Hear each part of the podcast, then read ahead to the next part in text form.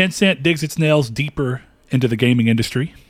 Square Enix unsure if six of the most popular games of all time should come to consoles.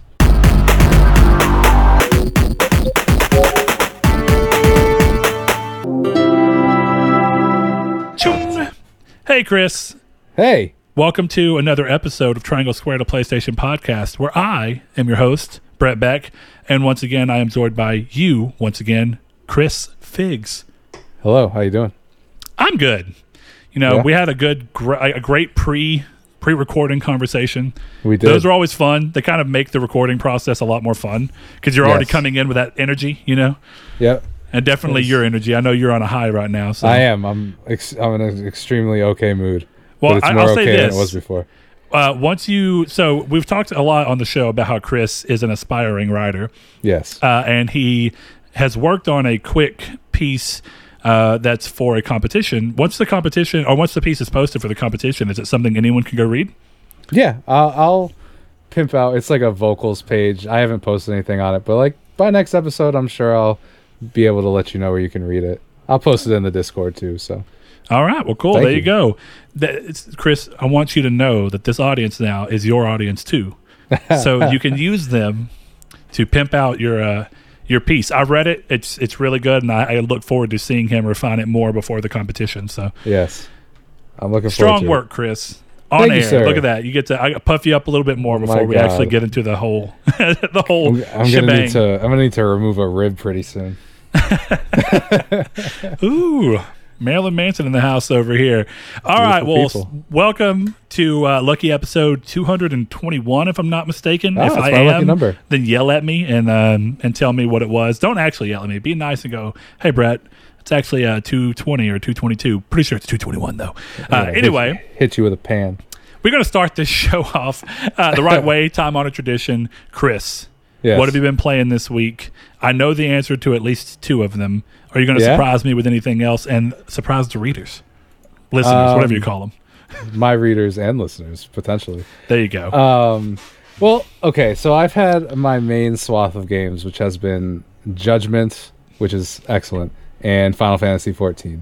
However, I have gotten f- uh, five other platinums in the meantime. I saw those little weird game downloads, and I thought to myself, I'm pretty sure this man is buffing up. Yeah, I'm up to 85. Um, so I'm going to read you off the times quick. Uh, Legends of Talia Arcadia, PS5, 32 seconds.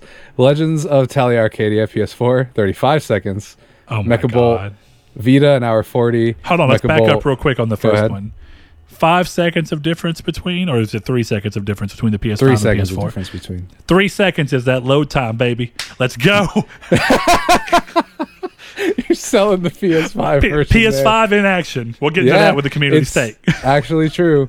Um, and then Mecha Bolt was an hour on Vita, 44 minutes on PS5, and then Red Death, which is the one I had the most trouble with, was six hours and 48 minutes. But that's because I took a break.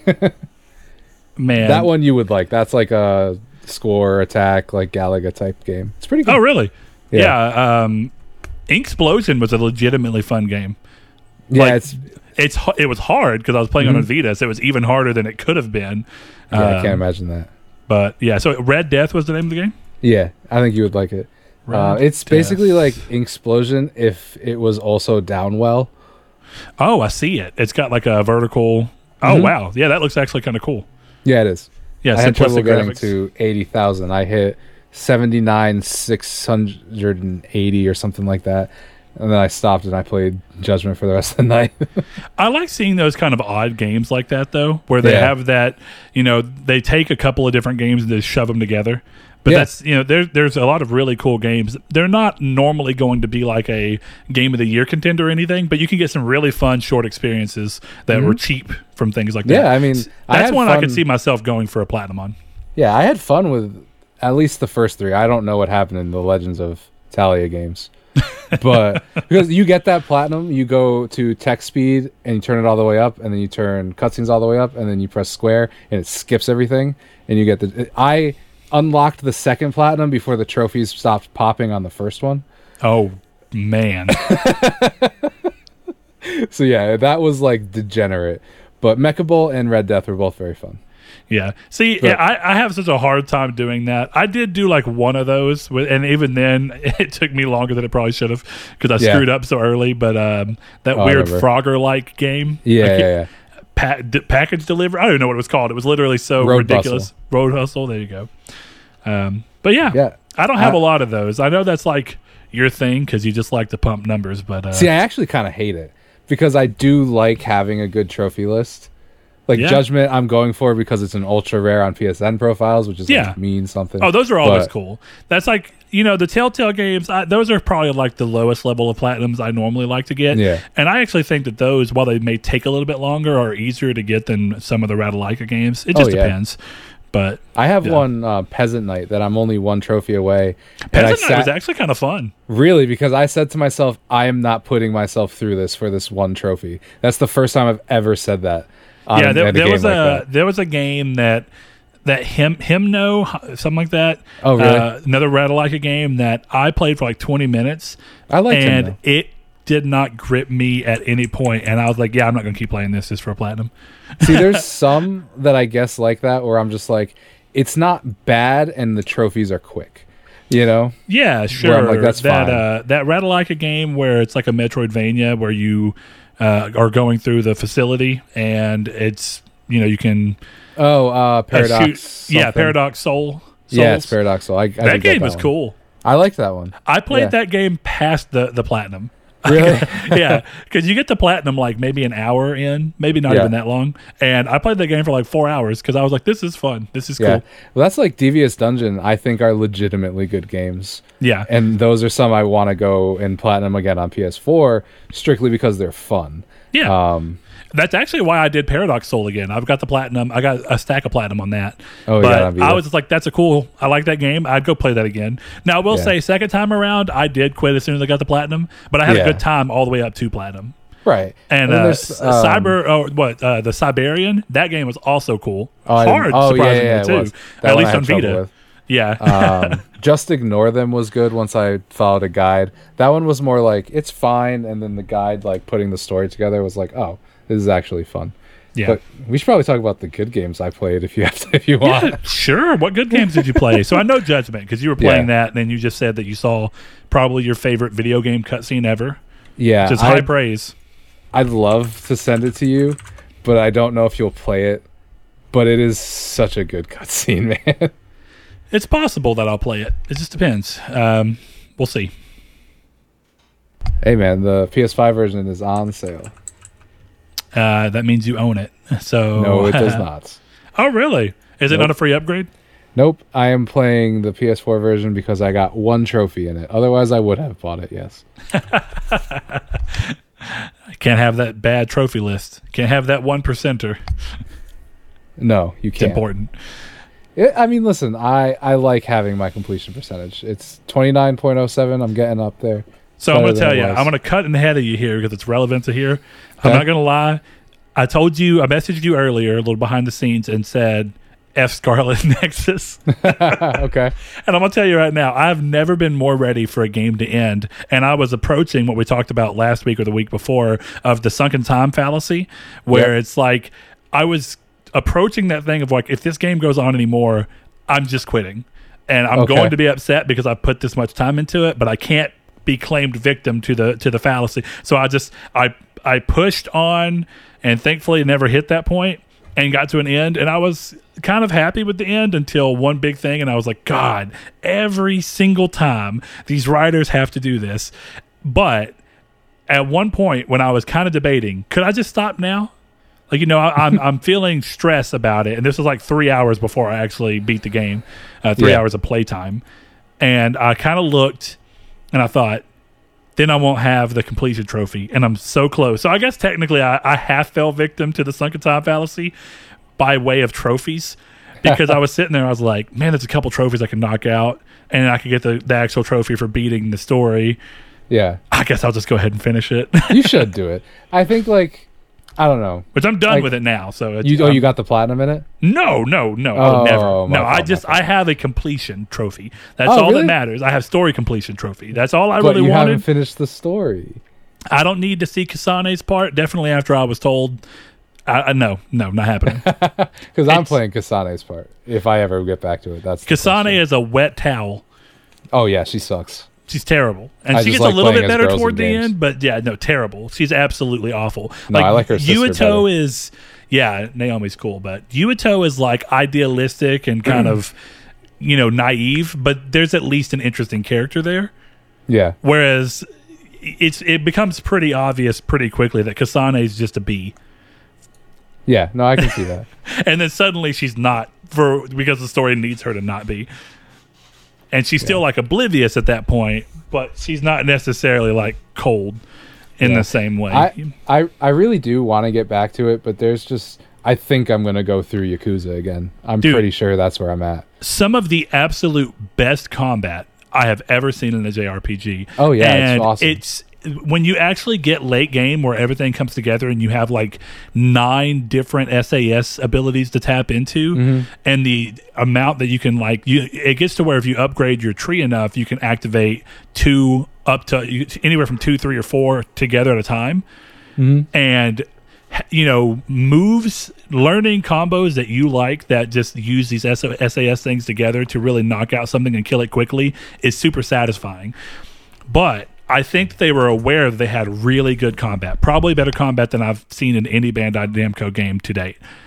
But because of that, even though they've done it in games that don't have great combat, it's like they fall into their normal trap of making the games way too long with just a bunch of fighting because they want you to do that. So the problem Right. I ended up having with the game, and you'll see it pretty early, there was at least four, maybe five of these things where you're like building level to level. You keep, you go through like this big almost maze like section, and then you go through and it's the next level, and you start at the beginning and just keep doing that and keep doing that and keep doing that, and then you get to the end. But the problem is, is that that makes it feel like you're building towards a resolution and like an actual game ending resolution. So it's pumping you up, and you're like, this is kind of you know grindy, but it's okay because I'm working towards this big meaty piece of story that's going to end everything and bring it all together. And then you get there and it just is like, oh, here's one snippet. Also, here's all this other stuff that it just makes you go, wait, what?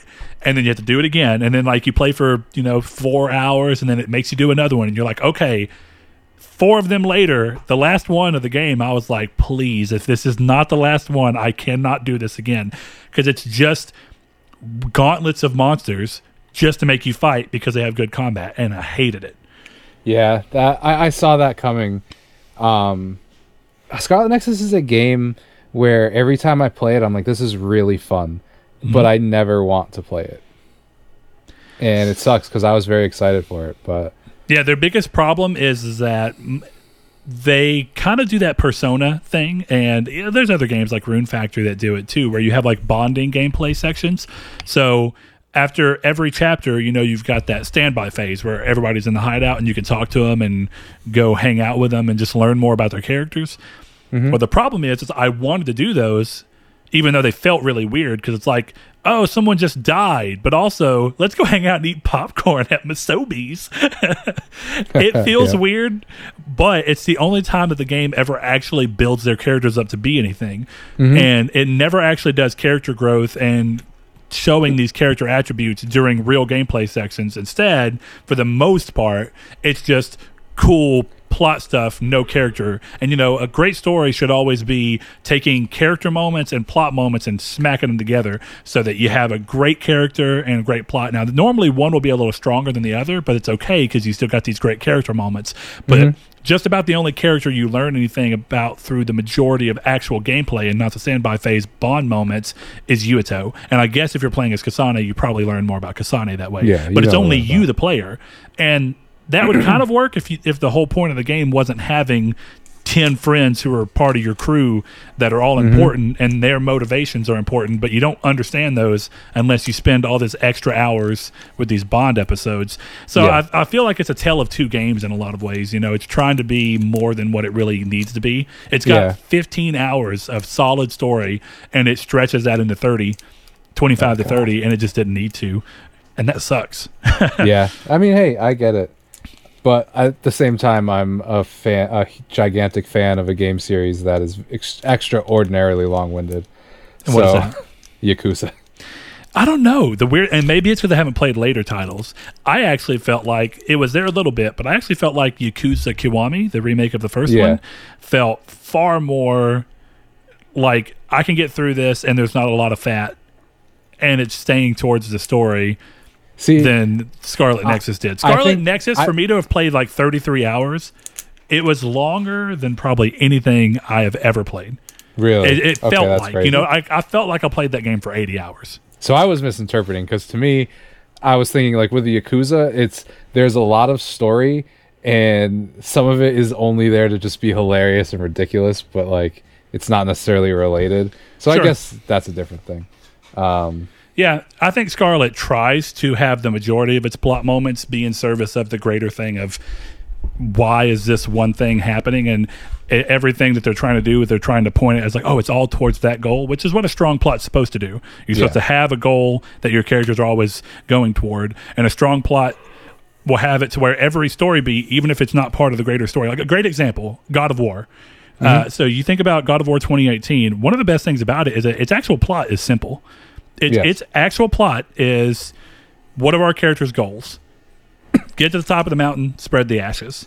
Everything else that happens along the way is in service of, well, we got to stop this because it's getting in our way to get to the top of the mountain to spread the ashes.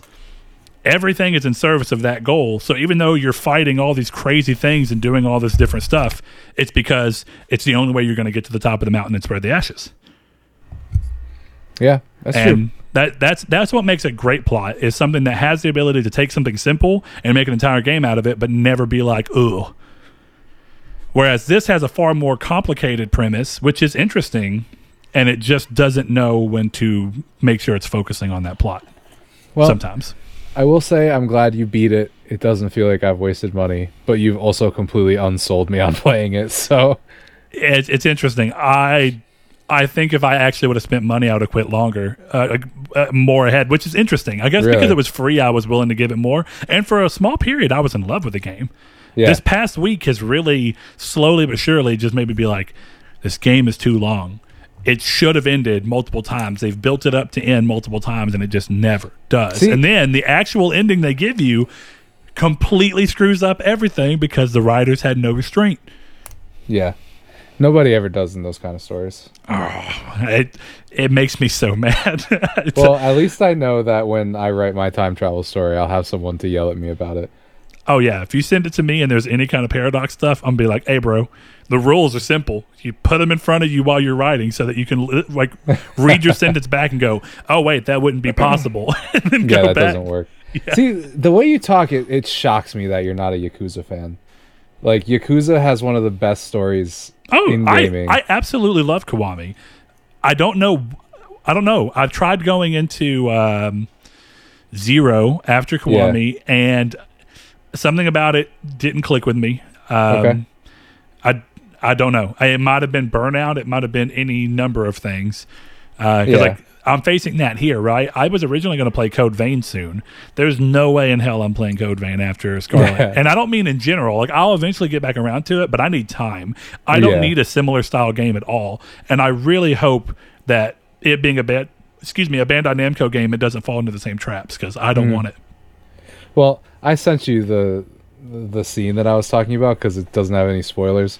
Watch that, and then you'll realize the next game I'm going to play is Judgment. Dude, I I'm I already kidding. see something interesting in just the thumbnail. I almost want you to live react to it.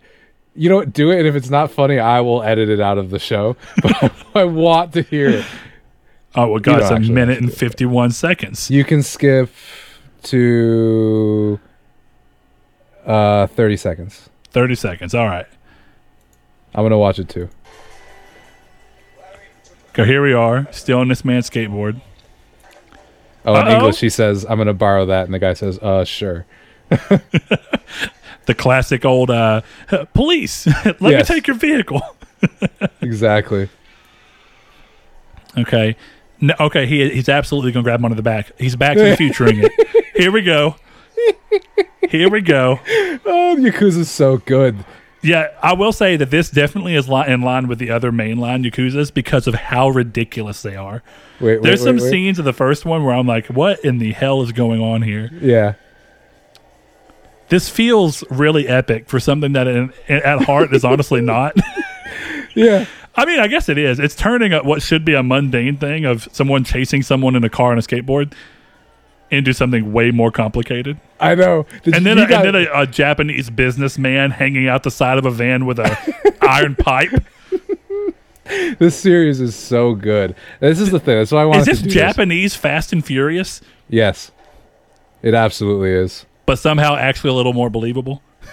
Oh yeah.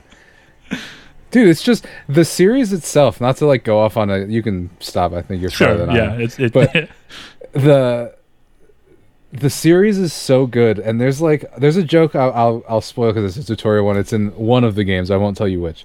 But it, it made me love the series again where you have to you do this thing it's a side quest to collect all the perverts that you fight basically. And it starts off where you choose a red a one in a red trench coat one in a green trench coat and a one in a blue trench coat. And you get to choose which one of those perverts you fight. And I, it was one of the funniest setup jokes I've heard in a video game in so long. That's They even crazy. they even have a pervert professor who introduces everything to you. Like this is the greatest game I've ever played. yeah, there's some really odd parts of Kiwami, but they were all like funny in a way that was like this is endearing in a in a very Yeah. odd way. Yeah. It's one of those like I can't believe you're doing this. I can't believe you've done this. So I only have one other game for me this week that I Sure. have been doing. Uh, I haven't even actually played RuneScape this week. I haven't had time. Oh, you. Um, sad, sad days. But I know that one of your other games is, of course, Final Fantasy, like we talked It about. Uh, I started Final Fantasy because I beat Did Scarlet you? Nexus. okay. Uh, so actually, I, I, I, I beat Scarlet Nexus earlier today, and I started my character last night just to make sure that I downloaded everything correctly, since it's a free trial. yeah. Um, and I found that my old character was still there. My my Oh. level nine Miqo'te, I think that's what I'm playing the cat. yeah, cat person. dude, and I and my new character I made is also that because I made a new character on Balmung. But Yeah. shout out Kiki, I made it, I did it. I know that you found me. We will find time to play together. I need time to get used to the game again, definitely on a controller, but Yeah. we'll see.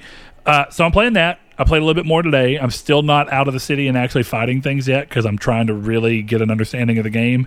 Yeah. Uh, though I think I need to. I don't know. I I logged onto my old character last night for like 20 minutes and just kind of goofed around before we played Sea of Thieves. and oh, so I guess I played Sea of Thieves. Um, nice. And I don't know, man.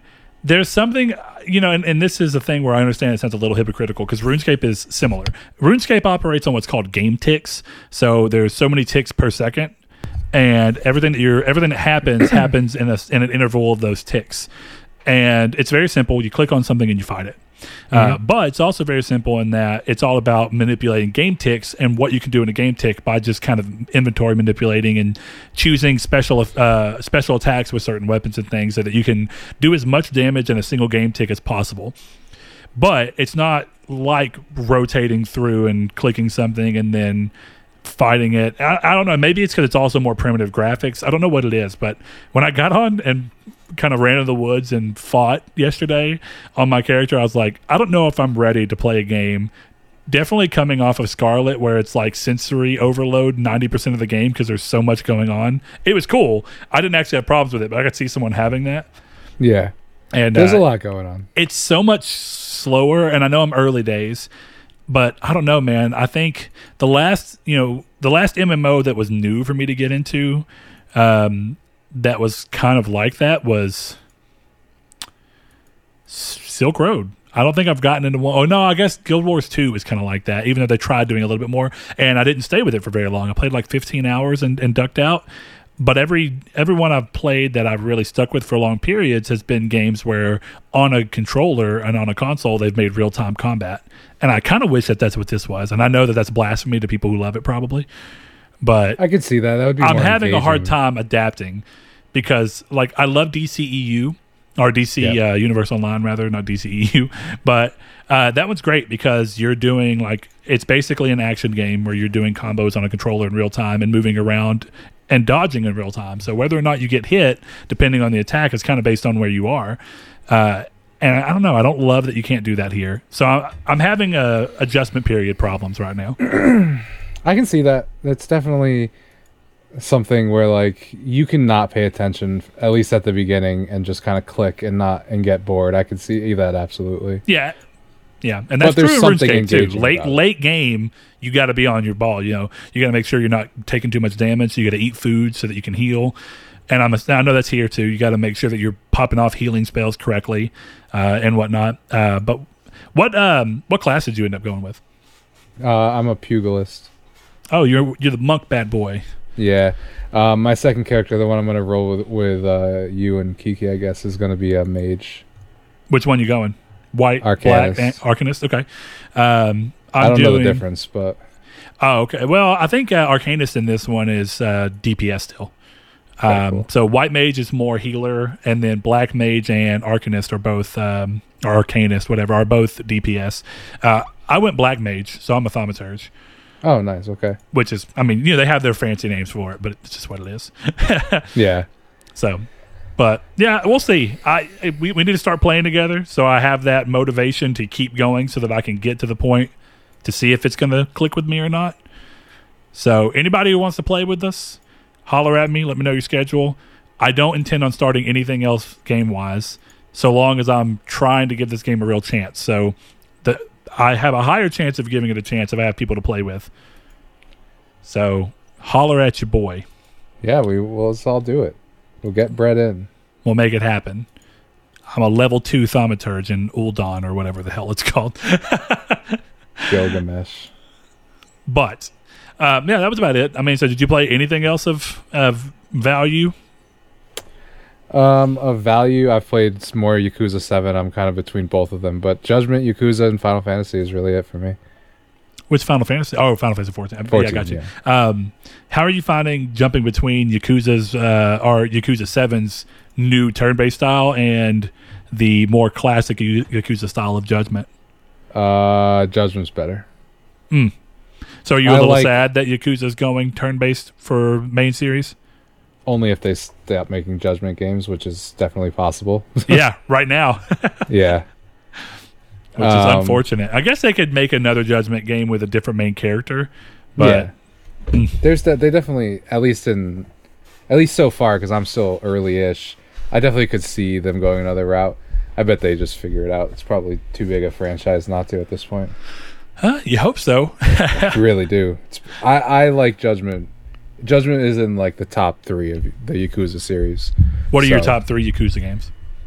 Um, two, six, and Judgment probably. Do you think it would be blasphemy if my next jump into it was actually skipping zero and just going straight to Kiwami two?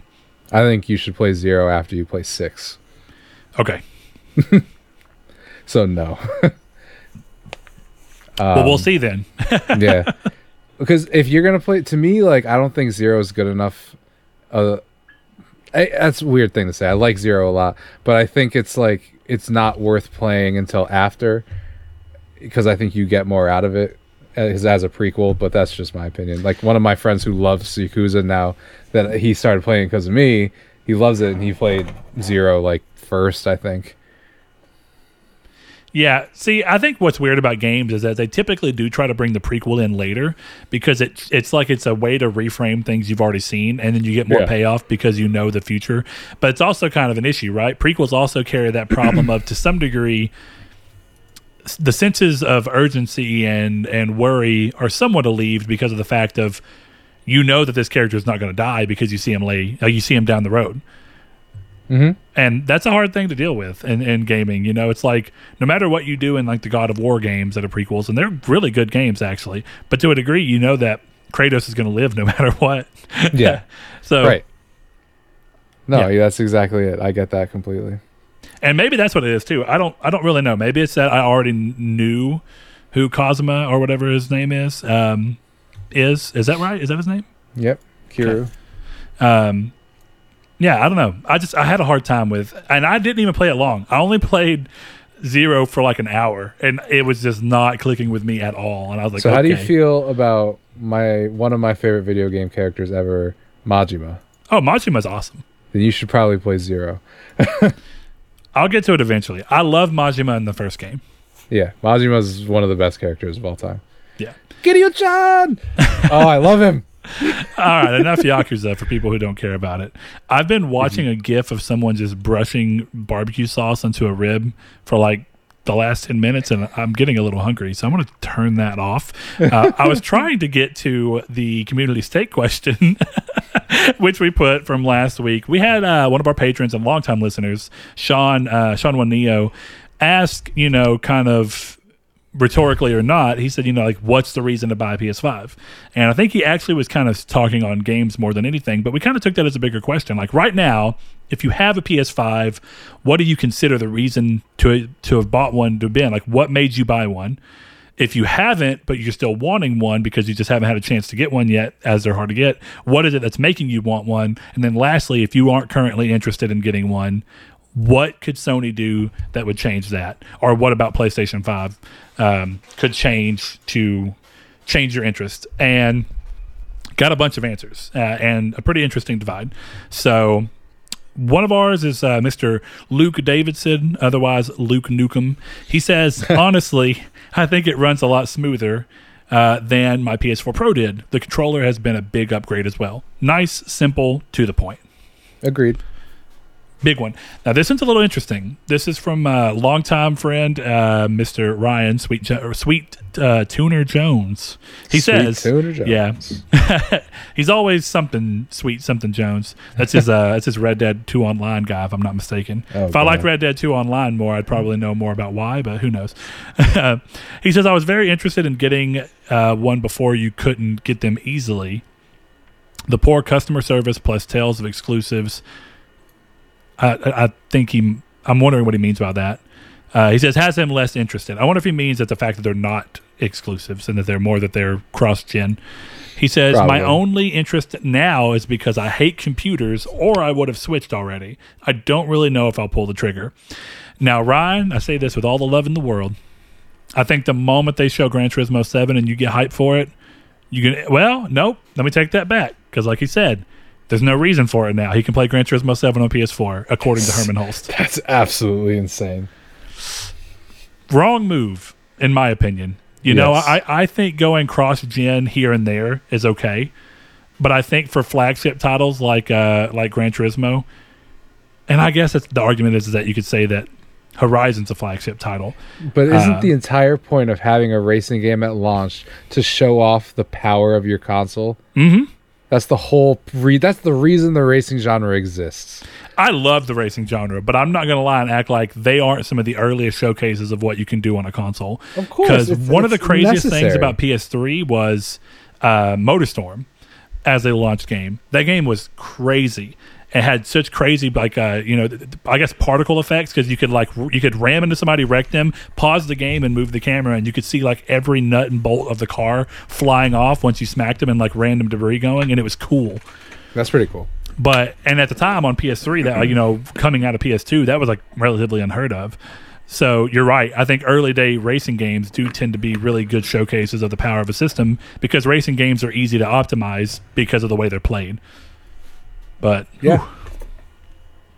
yeah, interesting. But he does love racing games, so it'd be interesting to see what gets him. But I know that the other thing is uh, he's another one of the people that rightfully so talks about PlayStation's lack of being able to get save transfers to work consistently across every game without it being hit or miss per game. Yeah, I agree. I don't know. I don't think that the. Uh, I think they should have not done the, ex- the cross generation thing at all. But Yeah, I don't know. I, I it's it's weird. I think the biggest reason is because of the fact that right before COVID hit, they were like, "We believe in generations." yeah, that's probably not something you should say and then do this. Really not, Mister Jimbo. Yeah, it, it makes it sound like you just said that to get a dig in at Xbox, and then you were just like, "But we're exactly also going to do exactly what Xbox is doing." Worse. They're worse than Xbox. because it, because they it, it- like at least Xbox was clear up front. No, Xbox is done doing it. What do you mean? Redfall's not on Xbox One. Starfield's not on Xbox One. True. Microsoft there's, Flight Simulator isn't. I don't think there's was what, like eighteen, months. is what they Yeah. said. So there, Sony's probably going to be. Let's. God of War is a fall game, right? It has to be because I don't think Horizon's coming out this year. So they're they're releasing a Well, game. God of War Two doesn't come out this year either, from what we've seen. That's what I'm saying. I think it's going to be a fall 2022 game. Yeah, so that's So going to be past that release- 18 month mark. Yeah, you're going to release a cross-gen game in fall 2022. Um, like basically two years after you've released your console. That's insane. Yeah, I think it is interesting. I mean, I get that more people get to play it, but I just it is one of those things that has this question have more weight. You know, I think on a normal PlayStation console, the question of why to upgrade immediately people would say the first, you know, the first year of launch games. People would be like, Yeah. "Oh yeah, dude, Resistance was awesome, and Motorstorm was awesome, and Ratchet and Clank." Future Tools of Destruction was awesome. You know that that's what PS3 had going for it, and PS4. You know, you could say, well, what was the reason to upgrade? Knack and Killzone probably weren't the strongest examples, even though I did enjoy both of those games. But I think, even though it's a weaker Infamous game, I think Second Son was a big reason to be like, look at that, Second Son, bam. Yeah. We'd be getting that on PS4. That's wild to me. Anyway, sorry. Oh, you're good, man. That this one, this next one's interesting because there's kind of like a conversation to spread off of it. Uh, so Logan says, for me, the improvements to hardware compared to the base model PS4 I had prior is my main reason for wanting a PS5. So I'm gonna stop right there. That's clearly a big jump. Base PS4 to PS5. He says, uh, in the first place, there are uh, aren't really any games that justify buying a whole console, but the overall experience is so much better that I think it's 100% worth it. Which is kind of where we landed on last week. Um, Yeah.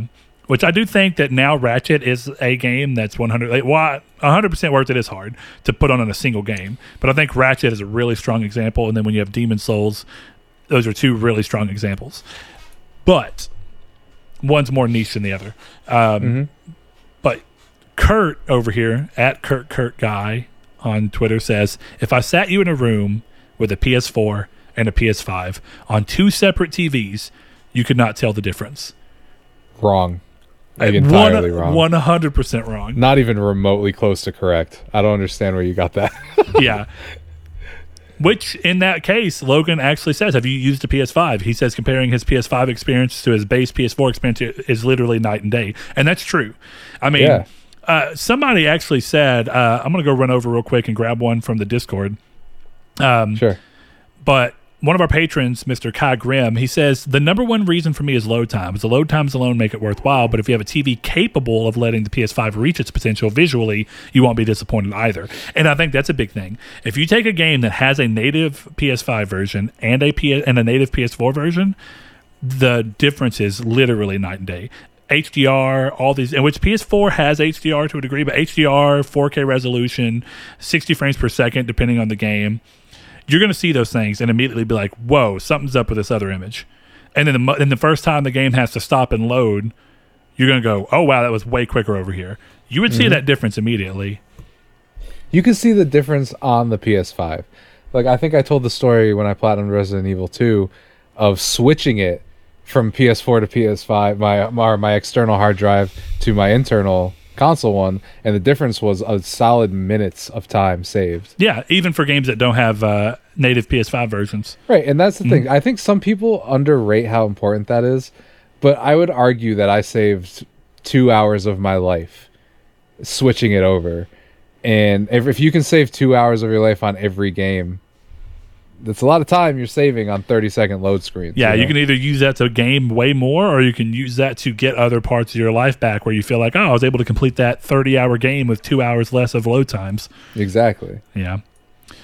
Let's see. I'm going to grab a couple of more. Um, I'm going to let you get the rest of them that are on Discord, and I'm going to go Oh. track down the ones that are on Facebook here. Whichever one you want to grab from Discord, you can go ahead and grab one. if you we have uh, my boy Awesome Dave Leet. Uh, 1337 he says for me it would be the ssd and the performance. I but i can't ignore the fact that demon souls and returnals are also amazing games. He highly recommends returnal to everyone. I'm, I'm glad returnal was for you. I know Returnal's a, a sore spot for you, Chris. yeah i don't like it very much. It's not for me. I know that though. Yeah, which is fair. Um, so over on the Facebook, which you can go and ask to be entered in, it's Triangle Squared PlayStation podcast. It's a group. Uh, we've got a couple of answers.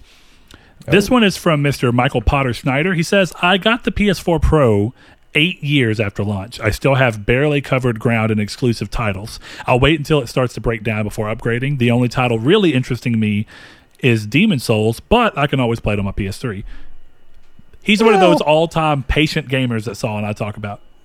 Though I, you know what, I have massive respect for them because I, I, I remember having like a, like a come to Jesus moment when I bought a PS3 and like 52 or not 52. What am I saying? Like 15 games for like 110 bucks, and I was like, oh, should I should I wait on every generation? Be just a solid generation back? No, I couldn't do that. But the savings is incredible. It's insane. but you have that thing where it's almost like how much do you want to be in like the zeitgeist of gaming? Which Yeah. to me I, is weird. I think the podcast kind of pushes me a little more there but before the podcast i just wanted to be playing the newer stuff because i like the tech side of everything.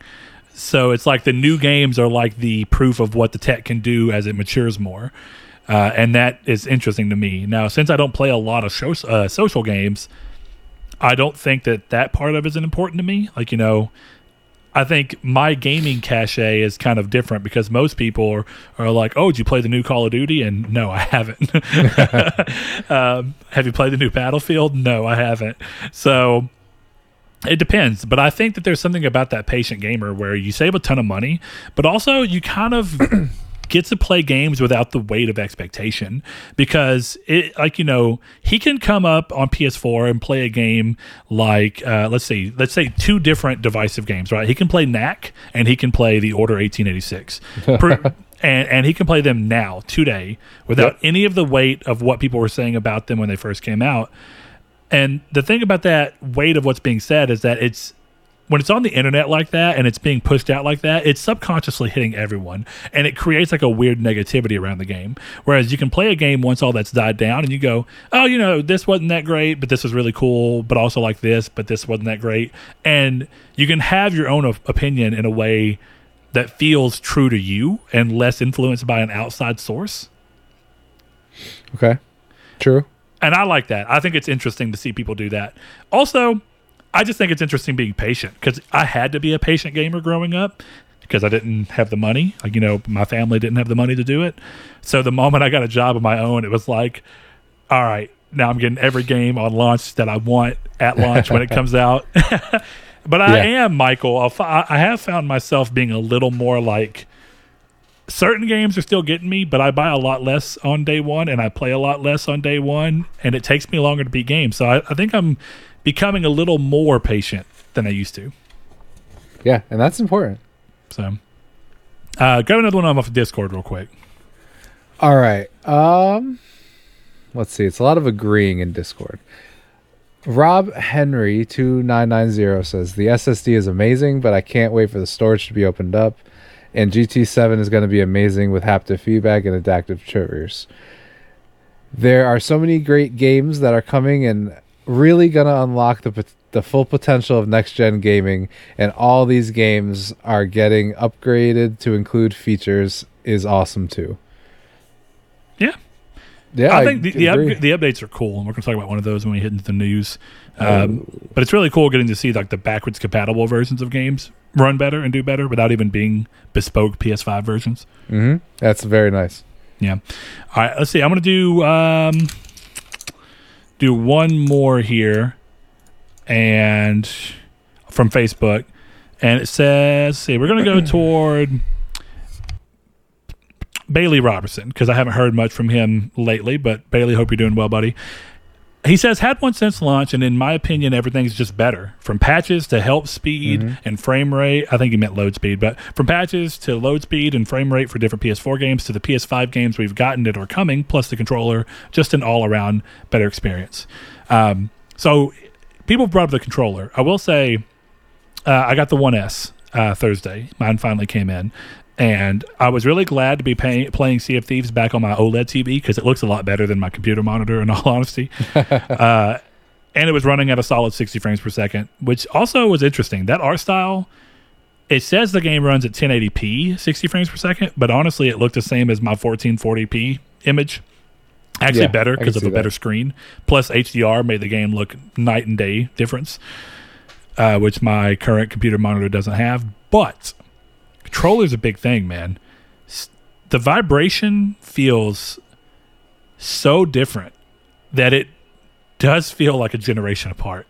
That's hard to describe until I was actually sitting there playing because I've been playing Sea of Thieves on my computer with my DualSense plugged in using DS4 Windows, and it supports the haptic feedback and it converts uh, things over, and it does a really good job. But playing Sea of Thieves, it just all of them felt weak. There was a couple times where I had to really be like, "Is this thing even vibrating?" hmm and that was a really surprising. And then you know, like Xbox last gen had the vibration motors in the trigger, but now Yeah. PlayStation has got the trigger stops, and between the two of them, the trigger stops getting like little pushback feels way more interesting in a shooter game than just a false vibration that's trying to replicate that. Um, Yeah. so across the board, yeah, the controller is a big deal, and I think it's why Microsoft has on multiple occasions come out and been like, "Yeah, Sony really did something cool with the controller here." Yeah. Should we ape this? Yes. Yes. What's think about last gen, right? When Xbox One first came out, it was still using um, infrared controllers. It wasn't Bluetooth. The controllers did not have a 3.5 uh, mil headset jack on them. You had to go buy an adapter for it. And midway through the generation, people really loved the DualShock 4 for um, it being Bluetooth and being able to be used elsewhere without a dongle, and the ability to have your headset, any headset, plug into the controller and work. And Xbox copied both of those things, and with the One S started making all the controllers Bluetooth, and all of them have a 3.5 jack. I think that there's a point where you see the competition doing something cool, and you should ape it. That's the whole point of competition is to move the whole industry forward. So if Yep. the industry is looking, going, "Wow, that's really cool," copy it. I don't care. I'm not going to say something bad about Xbox. I know someone will, but I'm not going to say anything bad about Xbox realizing that something was cool and utilizing it. Yeah, that would be dumb. Um, I don't know. I guess my thing with the controller is I still think the Elite controller is a better controller. And I haven't played one, so I that's something I can't speak on. My um my brother bought me one for my birthday, and Yeah. it's game changing. Really, that's cool. yeah, Um, 'Cause there's stuff like you can make the trigger pulls less. So like in Call of Duty, you can just it's literally just a tap for me because it's Yeah. fully basically trigger awesome. stops. You can move your Yeah. trigger stop. Yeah, it's great, but Yeah, the DualSense say features and the haptics and the adaptive triggers are really fun, but I think I get over them very quickly. And I haven't played anything like I wish I had the interest in buying Cold War so I could at least try the triggers in that, but stuff like Dirt 5 and even Ratchet I have barely played any Ratchet, but it just felt kind of a little too much. It was like, ah, this is cool and all, but I'd I'd like to not have to struggle to drive my car. Yeah, I haven't played Dirt. I actually haven't played the driving game at all on PS5 now that I think of it.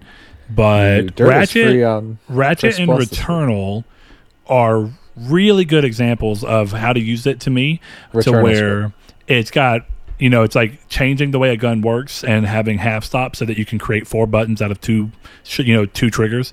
I think it's a smart use of it. Uh, plus just the feeling. Like you know when you have a shotgun and you pull it all the way down you feel that whoom like that release of it getting everything out. And then when you're doing something like a machine gun it's just like a little kickback where it's like it's just papping up and it's it's not a vibration. It's an actual this is the feedback that like a, a trigger does whenever it's it's going you know? It's really interesting uh, and i think that that's game changing but uh, one good thing about the one of the few changes of the series s is that you remember the 360 had like that real soft mushy disc uh, d-pad where it was like Yes, it sucked. yeah, but it was a whole disc, and then it had the little things on it, but it was terrible. You couldn't feel the clicks or anything. The Xbox One controller went to just a cross, but with a pretty satisfying click. And the one, uh, the Series S controller comes back around, and the Series X as well, to having a disc that looks more like the one on the Elite controller, but all the way around, even on the diagonals, it's just super satisfying clicks and like really sharp, and it feels like a mechanical key, you know. a- And it it's nice. Like you can put the controller and go. It's like oh yeah, that's it. So they're doing something right over there. I just want Yeah, to see are. them do even more right. You know, I I'm really curious, and I know that you're going to end up playing it too, or at least trying it out. Um, Deathloop, the idea of having guns jam and then actually jam the trigger. I think that's one of those things where, like, do you view that as gimmick or not? No, um, nah. I'm up in the air because it is a gimmick. You're But George think- Clooney in the seminal 2008. I don't remember of what my- year it was. One of my favorite movies of all time, Up in the Air. Yes, I am certainly George Clooney. But no, it's. uh I think the thing is, it is a gimmick. I don't know that that's a bad thing. I think that's fair. I think that I use the word like I ask you if it's a gimmick in the you know pejorative, Pejorative. sense of the word. Yeah, Yeah. So because I, really, I mean, yeah, gimmicks have always existed, and some gimmicks stick around for a long time because I mean, they're cool. yeah, the party system in PlayStation is a gimmick. It's also a really important gimmick, you know. yeah, true. Because I think definitely gimmicks are based off of what is this machine meant to do? This machine's meant to be a gaming machine. Yeah. Anything extra it does is a gimmick. How much do you like that gimmick? Exactly. I mean, even think about it. The party system is completely unnecessary, Well, yeah, one hundred percent. but it's important. People like it. I Yeah, like it. games I'm- have built-in chat. You can chat with everyone that you're playing with. You don't need that party. But I can go and isolate myself out in in an online game and probably annoy someone because I can't communicate with them. So I can Oh, keep good. talking to my friends. Yeah, that's like a big Apex thing where me and my buddy playing a party, and then we're like, "Well, the guys in voice chat." Like, yeah, it's fine. He- He'll survive, yeah, he'll be all right. or We'll he'll send us an invite. Yeah, right. But yeah, um, I like that. I, I like that idea of the controller being able to give exactly that because I think it it's also more like you feel it in real time, and it's like conveying that information to you in a way that just further delves you into the game. You're right; it is a gimmick. I mean, VR is a gimmick. Yes. It's just Massive. again, how much do you like it? Um, so it's interesting. But thanks everyone for all the feedback on it. It's interesting to see people while they're waiting, and some people, of course, not wanting to wait but having to wait. Uh, Yeah. also, it's interesting to see how many people actually have one that listen to us. You know, Yeah. we keep being told how hard they are to get, and I'm not going to act like they aren't. But it's interesting that even our sample size is a lot of people that have one. I will say, I think if you spend the time and make the effort, you will get a PS5. I mean, I literally tried. I checked two different times for Xbox Series S, and the Yeah. second time I checked, one was there in two different I mean- places. I could have either bought it from Newegg, but they forced me to buy it with a game, which would have Oh. made it like three hundred and sixty bucks. Which I was like, screw that! I don't need a game. I have Game Pass for two years. And then I, I looked on Best Buy, and it was there for just a normal three hundred. So I was like, okay, hmm. yeah, I'll, I'll do that. So I Exactly. agree. And then when I got to Best Buy, I, they opened up the thing to pull mine out, and there were like 30 1Xs and- or Series X's and Series S's. So Wow. Yeah, I don't know. I mean, it's one of those things, right? Like I put in the time and effort on when it was announced in September, and I got three. So I mean, you can you could you can do it now. Just put the time and effort if you need one. But as I think the consensus is, you maybe don't need one unless you want to save some time on loading and Yeah. FPS. and a big part of that is Sony's uh, fallback toward cross-gen gaming. However, you as an individual feel about that. No, no matter what, it does. It, it at least has some kind of impact on the necessity of a PS5. Mm-hmm. So hopefully, it's just one of those things where they're trying to be altruistic to a degree and let people go, look, you can play it on either, but if you play it on PS5, it's clearly a better experience. Right. I mean, listen, unless you're trying to play Hitman Go, your entire library comes with you. So Wait, was Hitman it. Go one of the games? yeah, Hitman Go and Shadow Complex are two I know off the top of my head. Well, Shadow Complex got patched. Oh, good. Okay, then just Hitman Go. Okay, interesting. All right. Uh, so we're going to go ahead and head into the news. But remember, if you want to be part of the community's take sections that we do, you can go to us on Twitter at Triangle SQRD and find us, follow us there so that you can see announcements for different things as well as be part of that community's take. You can do so on the Discord, which is linked down in the description of this episode. Join there. There's a dedicated chat for it called Community's Take, as well as a discussion thread. So if you want to talk with other people about their answers, you can. Um, and then, of course, you can find us on Facebook, as I mentioned. And um, remember that the show is brought to you by you, by all the people that support us on Patreon, which we will get to them at the end of the episode. We always shout out their names for supporting us. But for now, going to head into the news. And first thing on the news is actually something that some of the people talked about upgrades to games, uh, even ones that are not bespoke. So in this case, Shadow of the Tomb Raider joins the likes of God of War, Last of Us 2, and plenty other PS4 games, patched to be able to run in an enhanced mode through backwards compatibility.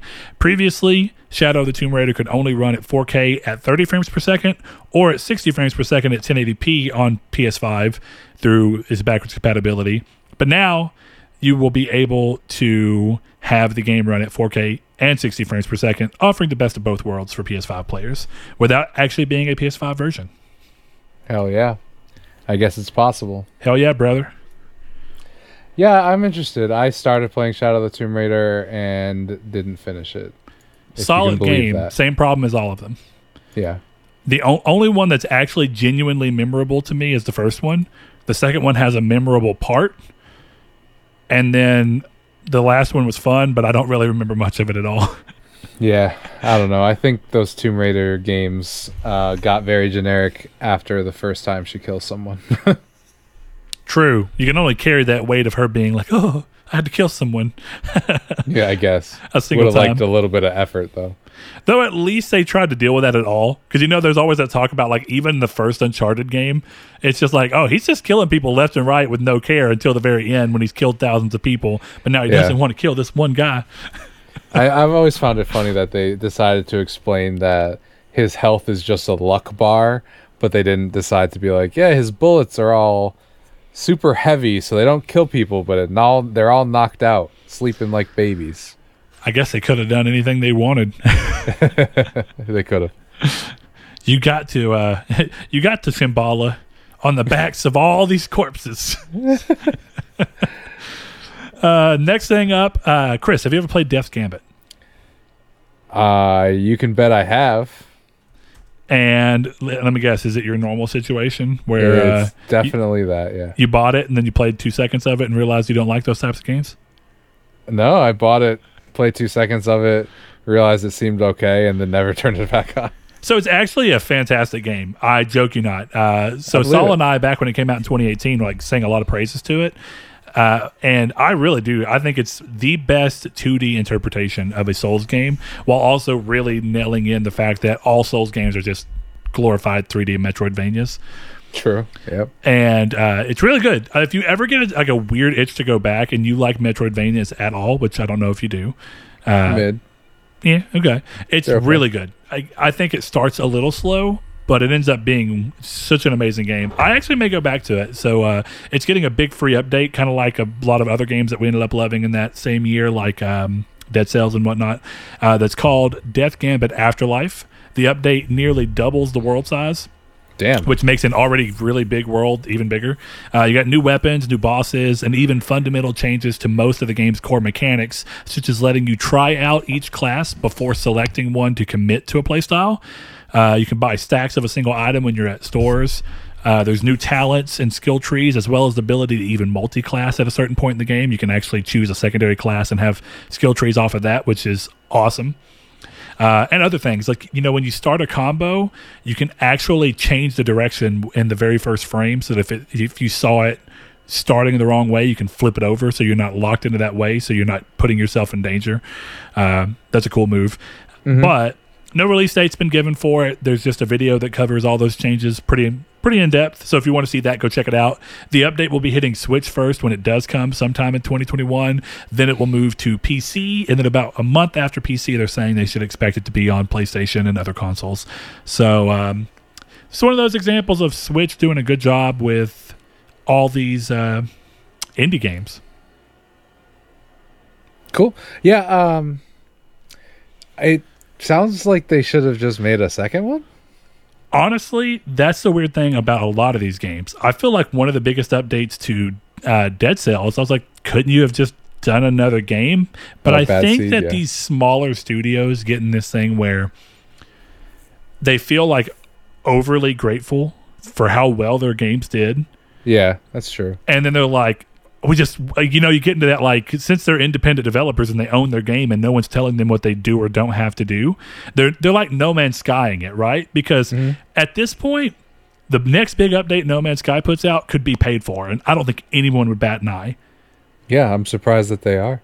But they're not. they're still free, and I think that this is just people being like, "Wow, our game was crazy." And then if we put this update out, it gets us out in front of more people again. And even though it's free for everyone who had us, it's like a thank you to them, and then a new reason for people to come and buy us at our original price. And I think it's a way for these games not to price drop. Like you know, this game is still twenty dollars, but you're also if you buy it now, maybe you didn't play it at launch, but you're getting a much better version of it. And all the other people that are playing it were just like, "Hey, this is sweet. Already like the game. It's going to play it again." That's that's true. I don't know. It's interesting because you'd think even like a four ninety nine DLC pack, but I'm happy they're doing it for free. Maybe I'll give it a shot. Yeah, I don't know. It's cool seeing people do that, but it, I It. I agree with you. It's always kind of weird to being like, couldn't you have just made a second game and Yeah, reaped all that com- money? I'm not complaining, of course. It's just one of those things when I read it doubles the world size. I went, "Oh, you made another game." okay, thanks. Yeah.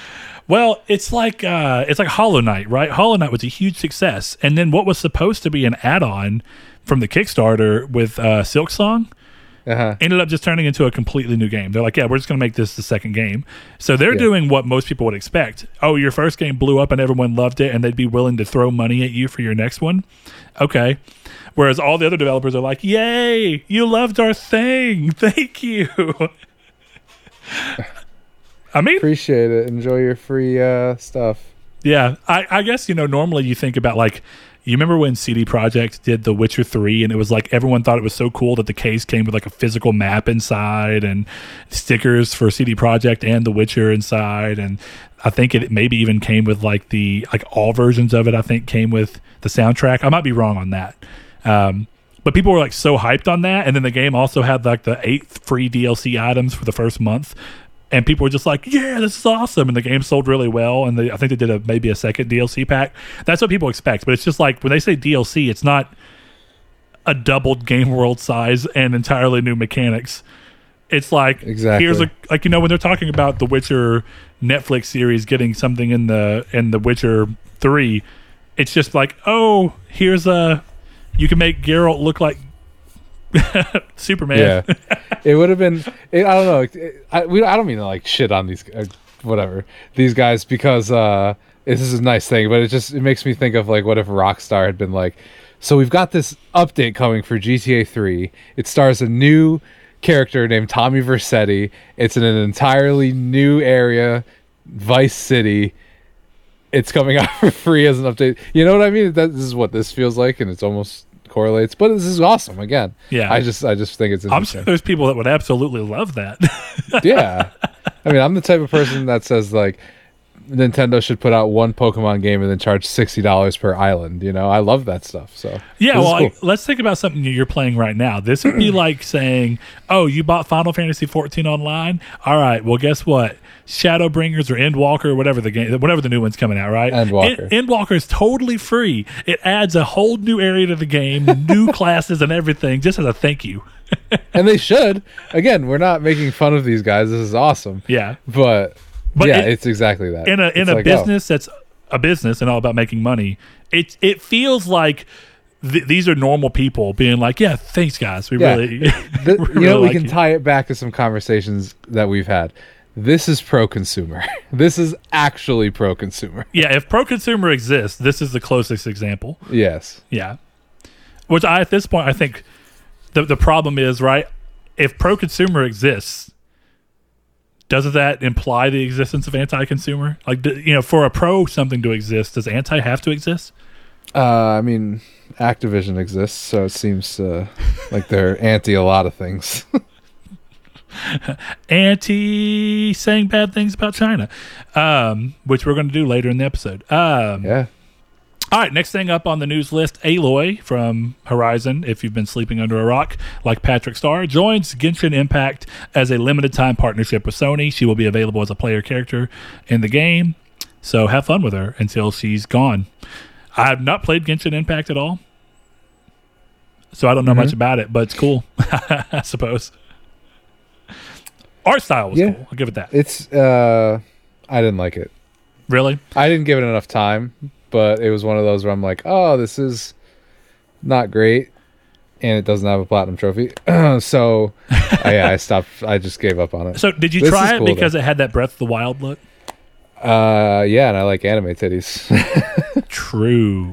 so, but yeah, it, it was like cuz that was how I was sold on it. It was Breath of the Wild with anime titties. I was like, "Okay, I'll try it."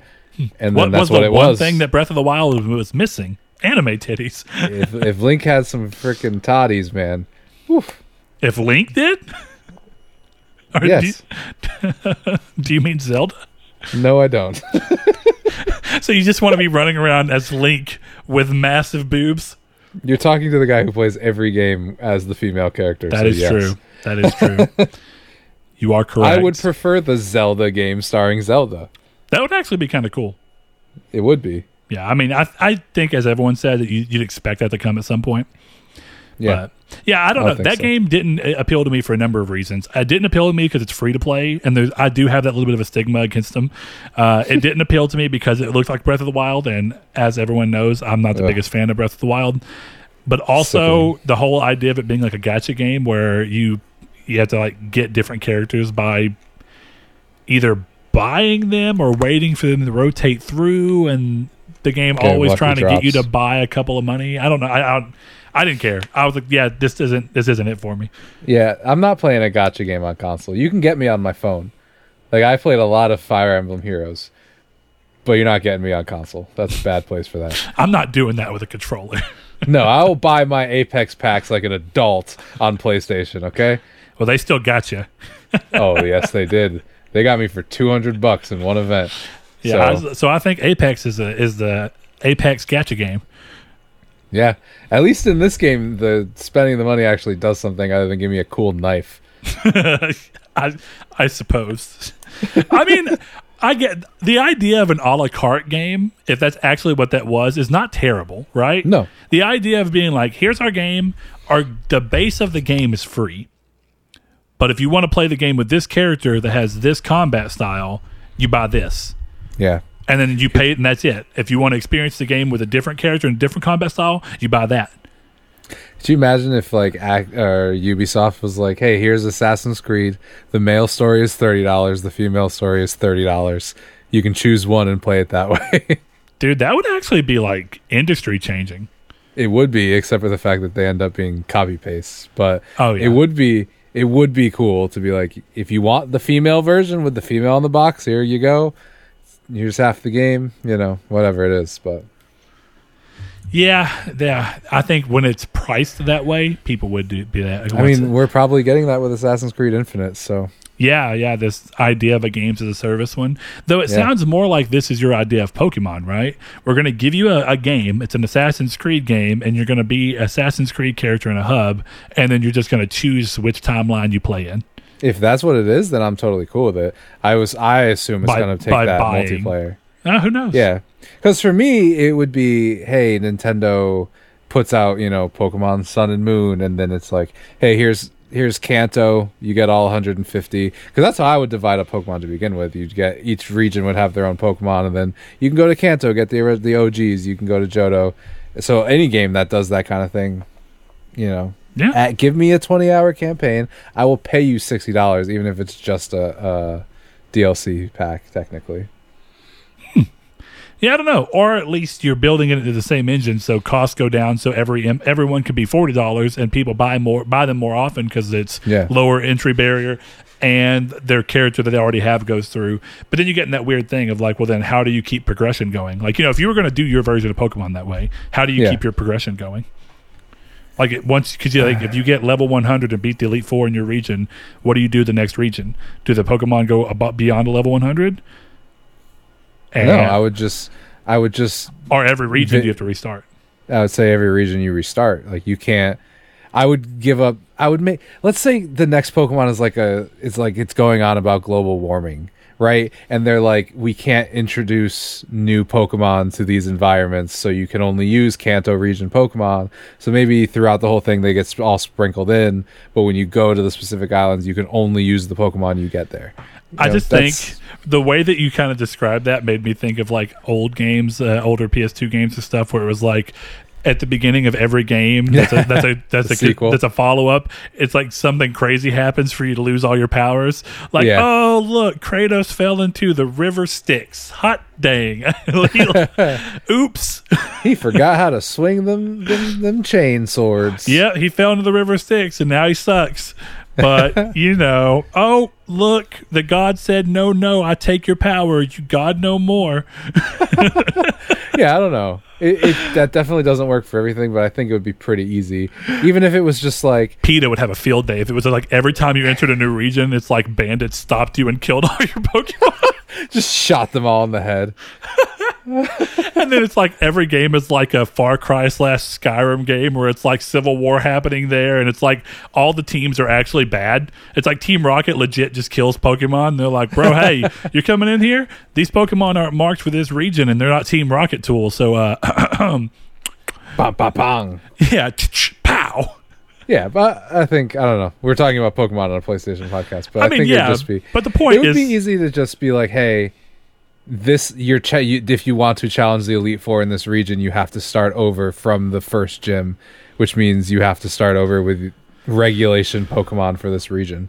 Whatever. Well, I'm trying to remember if, if I'm not mistaken in uh, Pokemon Silver, you could go back to uh, To Johto, Kanto. yeah. Johto, Kanto, rather, yeah. yes, whatever No, it is. You're right. Um, and, And they did. Yes, they you- had this problem because you, they didn't. You gate kept it. your Pokemon, yeah. Yes, and they it was like, oh, guess what? You're in Pallet Town. But aren't they all like? Vipidgey. Yeah, yeah. It's like, oh, you want a level two Diglett? Here you are. yeah. That's the story of that game is so interesting. This is a massive tangent, but like that was supposed to be the last one, so they just went all out with it, and that's why they've never done it again. And every Pokemon game since, I'm kidding. Gen three is amazing. Gen three is the second best. Yes. What's the first? Uh, Gen one. I am a Gen oneer. Oh, sounds odd, but it, it, I don't know why that sounds like a like a social movement. I am a Gen boomers- Oneer. You're, you're like uniting. you're like the people in the commercials that get like the medicine. They're like, say no to Crohn's disease. It's like no Crohn's. My buddy sent me a commercial. He was watching TV the other night, and he's and he just was laughing and sent me this commercial. And I thought it was parody at first, and it's just like, uh, no way, Crohn's, not today. oh man. Anyway, Anyway. uh, going on to the next thing, PlayStation continues its streak of partnerships with companies to make players feel that PS is indeed the place to play, and more so PS5, as until July 22nd, 2022, a lot of twos there, PS5 owners can get six months of Apple TV Plus for free through the PS5 Media app. The offer ex- is exclusive to PS5 owners, but works with both new and existing subscribers for Apple TV. cool. This is interesting. Because you know they kind of did is. that. They did that play at home initiative where you got free Funimation and free games. Yes. Uh, for PS5 users, they did the PS Plus, PS Plus connection. uh, they've done uh, three months free of Netflix at random times for PS Plus subscribers, and it's an interesting way to extend value into something you own because it's just like I've never had Apple TV nor the want, but the chances of me actually trying it now are a lot higher. Yeah. Um, I don't know. I find it interesting. This is like the least interesting sub- subscription service for me, and Yeah. the timing, considering the Netflix rumors. But this is cool. I'll watch Teddy Lasso. That show looks fun, so that's fine. Yeah, well, you know, speaking of uh, of the Netflix thing, I'm going to skip through the news a little bit, but uh, Netflix did confirm the rumors of stepping into the gaming uh, world, as well as the games being included as part of their current subscription without a, pri- a price hike. Um, no announced uh, partnership with PlayStation, as some people were expecting off of that thing. I still am leaning on the fact that I think that that's someone looking into an image way too much, which we know gamers do because we know that we know all about and I mean we had fun with it, but we know all about the Blue Box Game Studios. Did you see the update? I I saw the thing that you were looking at the other day of the island and how that translates in English to small To island is Kojima.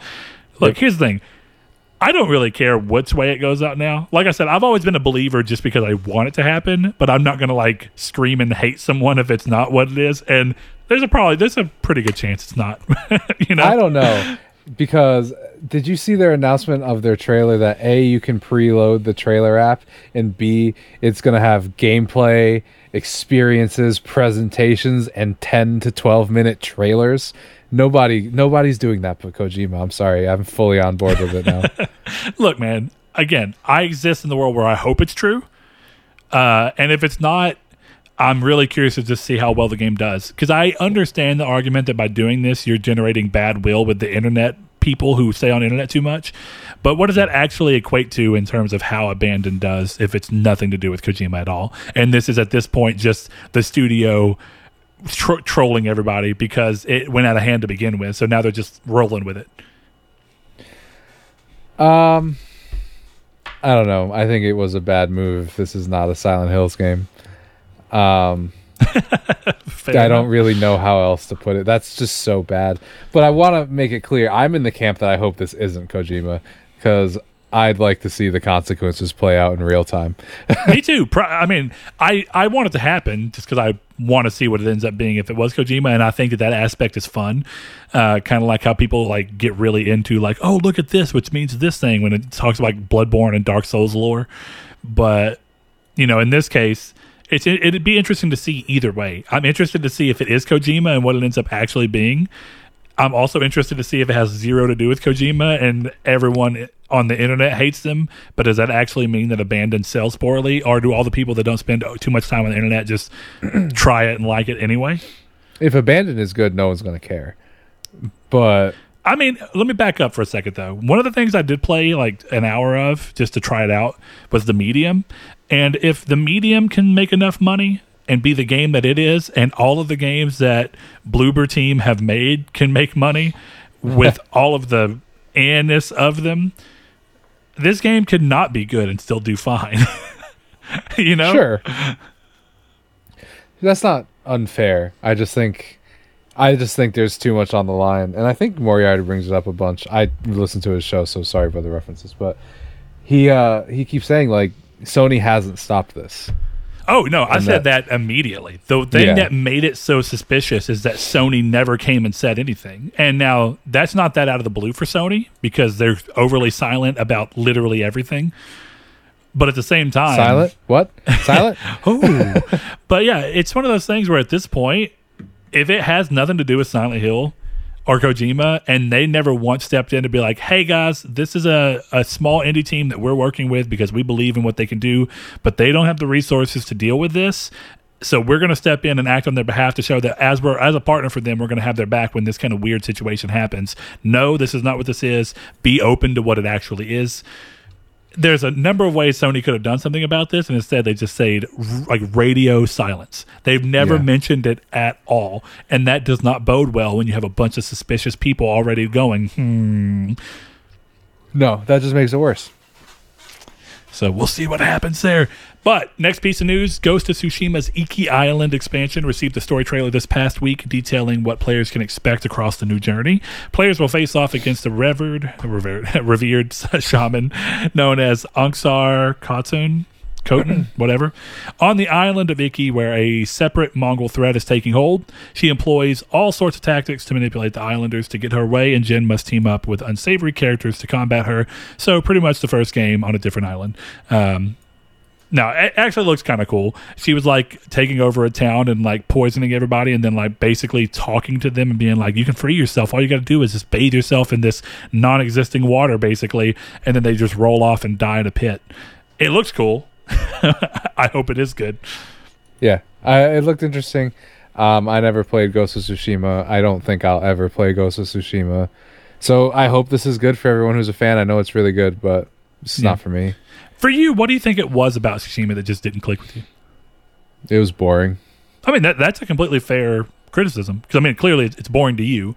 Uh, Yeah. But yeah, that's what I was curious. Is like, were you having fun with the combat, but you didn't like the characters, and or did you hate the combat but love the world? There's all sorts of different I- ways it could come. I didn't find the combat very good either. I, it wasn't bad by any means. It just wasn't engaging Interesting. to me. I yeah. No, I mean, yeah.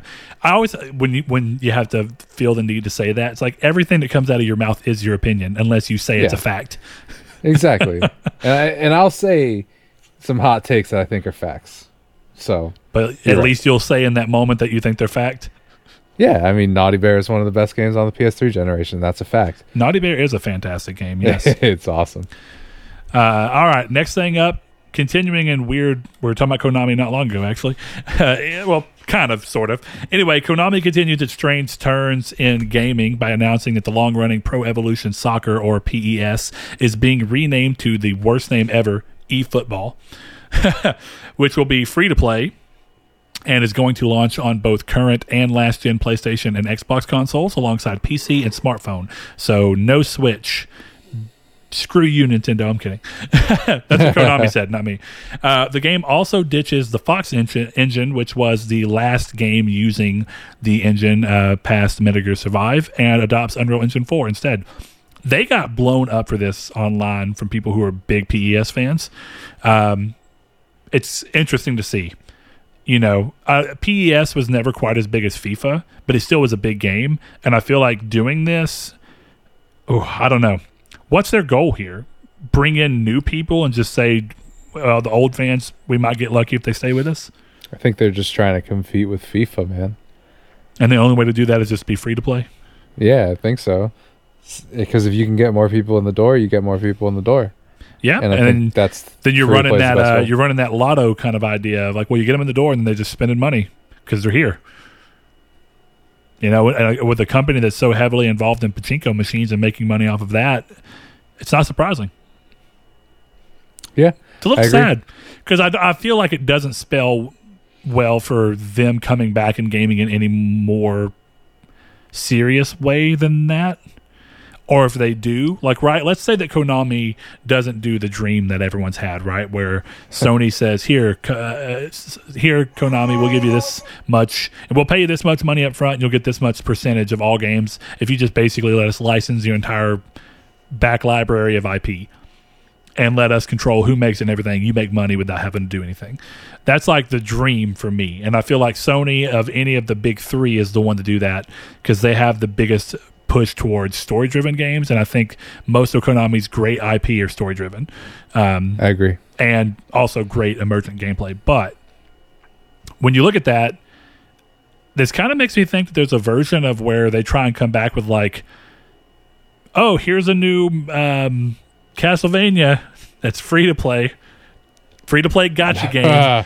you you, oh. you, you you buy you buy which of the versions of Castlevania characters. Oh, who do you want to play as? Do you want to play as Simon? Here you are. You play as Simon.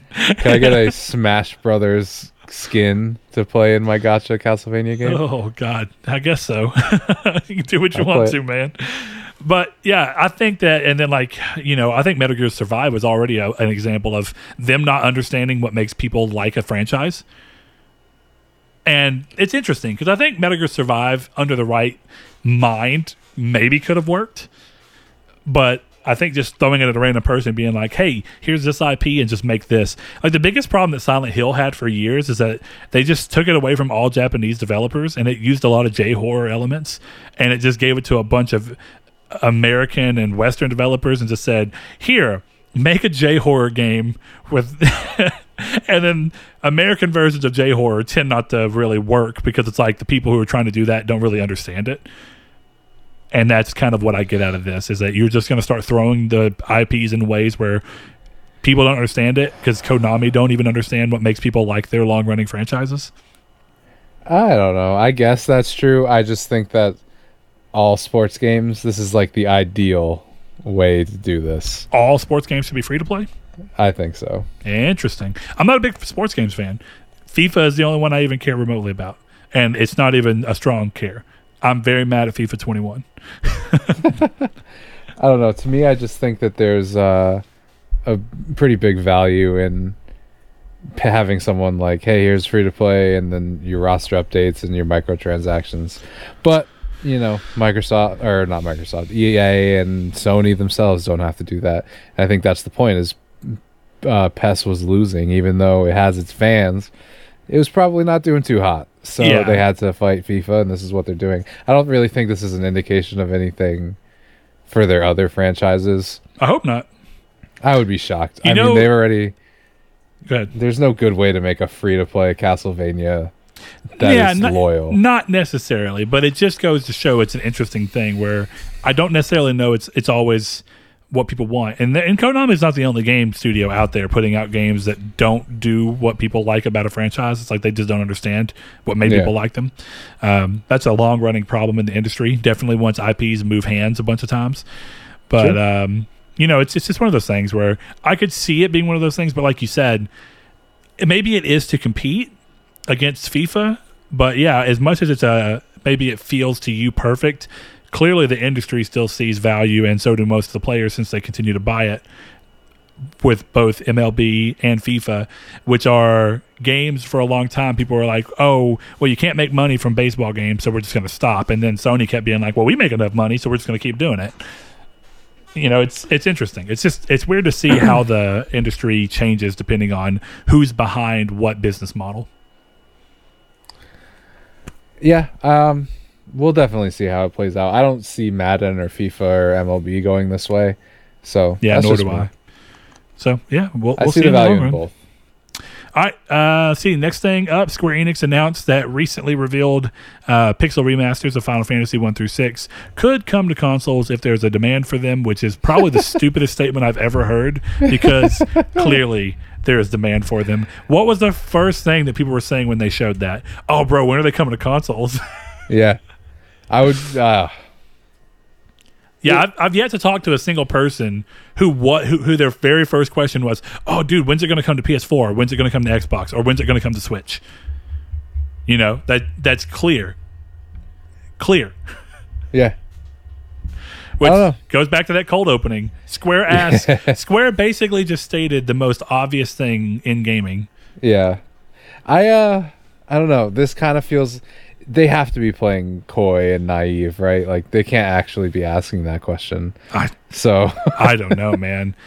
My only thought process here as to why this may even have a little bit of truth behind it, even though I still think that it's if even if there's any truth, it's equal parts truth and equal parts like being coy and not wanting to come forth with what they're doing.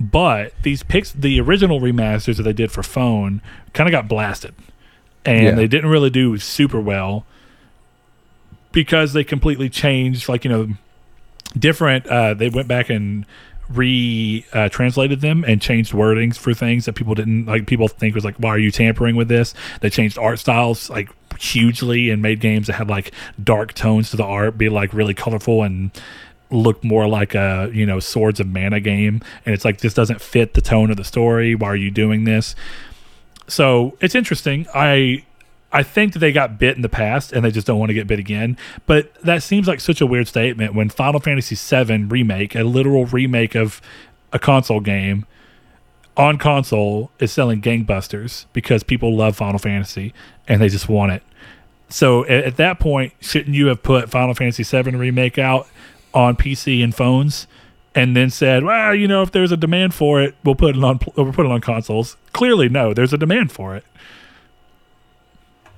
Yeah, I don't know. It's just like I said, the most popular f- games of all time, and they're like, oh, do people want to play these? I don't know. I can't wait to buy Final Fantasy VI and not play it. So Yeah, how many? I Is it gonna be like your eighth time? yeah, I keep buying it on phone, and you're right; those phone remasters don't look good. So Definitely six. Six is a great game, but that game looks like hot garbage on phone. Uh, that's why I, I actually went to go buy it on phone. I looked at the screenshots and then watched videos of people playing it. I was like, ugh. And so last time I played it, I actually went and got my Vita and bought it on Vita Store so I could play the original PS1. Really? Which actually the PS1 version still, it, it, it's questionable as to which one's better, the PS1 or the uh, SNES version. okay, But both of those are far better. The The SNES phone. version's way quicker because it was on a cartridge. So it was uh it was you know it was set up to be instant. load wasn't crazy. On PS1 the game has a lot of load problems, but on Vita you can speed that up. So eh, cool. is it's what it is. fine. Yeah.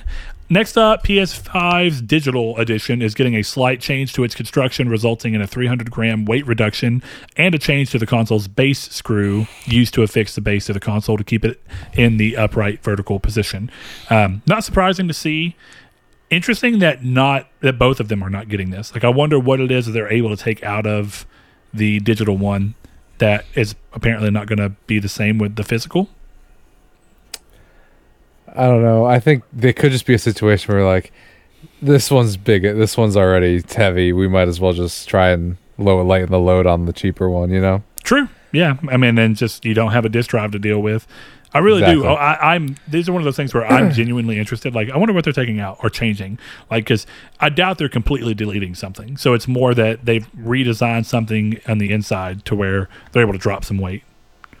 But- yeah, I'd be interested to know, but it's probably just like extra extra parts. You know what I mean? Yeah, That's excess weird way to say that, plastics and stuff that yes, they exactly. typically scale plastics. down on on um, slim versions.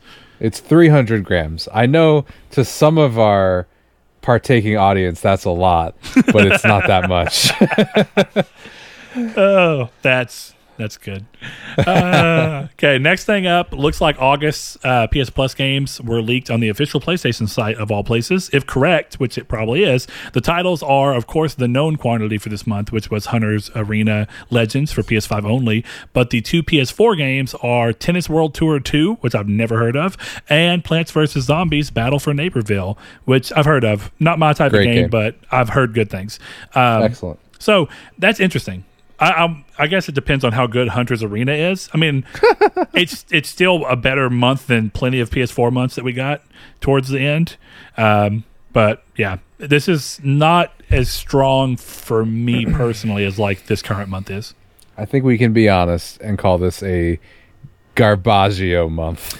I really didn't even look that much into Hunter's Legends or Hunter's Arena Legends when it was on the state of play, so I genuinely don't know. It's not my type of game, so I feel like I just shouldn't say anything because the chances of me liking it are very low, just on Uh, nature of what it is. But I don't know. The the title itself is just so bad it makes me never want to touch it. Oh yeah, no, Reminds that, me of that- Raid Shadow Legends. It sounds worse. it sounds like a phone game. It does absolutely. One hundred percent sounds like a phone game. I'll give you that. It sounds like uh, what was the company that was doing those for a while? I've got one of them on my Vita. Um, now I've got to figure it out. PS Vita dungeon crawler launch game because it was a weird example of a game that on phone was like nine bucks and then was like fifteen dollars on PS3 whenever it finally made it over there. But then whenever it launched as a handheld version for Vita, it was forty dollars. and people were like, "What, bro? This is like a, a four year old phone game." And it was super weird. I it's it's honestly the name is so generic. I'm having a hard time remember like remembering it. Ah, I wish I could. Diablo like game. I'm trying to see if I can find it real quick. It's also weird what people consider to be Diablo like. Is it Torchlight? No, it's not Torchlight. Torchlight's actually a pretty good game, um, and far better than in name than that. Um, God, dude, I'm t- uh, Dungeon Hunter Alliance. It's almost the same name as. They've done it again. The Sony's. But I'm trying to remember who made that game. Um, it, they they used to be big in making phone games, and I don't ever see their name anymore. Um, but Ubisoft ended up being the publisher for the console versions, and it was just right. Was it Gameloft? Does that sound right? Gameloft is that like the big G? Come on, Google, give me some information. Yeah, Gameloft Studios. Uh, pretty sure it was them. Rough times, man. Rough times. I respect your effort to try. It's not a terrible game, but you know, when I played it at fifteen dollars on PS3, it was great because it was just like, ah, it's just a dumb little, you know, poor man's fifteen dollar Diablo like game to scratch an itch. At forty dollars, it's like, bro, what are you doing? um, anyway, next thing up, uh, this one's interesting. PlayStation Home's trademark has been updated yet again this year, alongside for the first time this year the trademark for the Soho engine, which was the engine they used to develop the free to play game being also renewed and edited. I don't know what this means. It feels weird to spend effort on keeping the PlayStation Home trademark, but I could see that name being used elsewhere. I don't know why you would need to keep the trademark for a Soho engine, which is an engine that I don't even think that anyone's used for anything else. Um, hmm.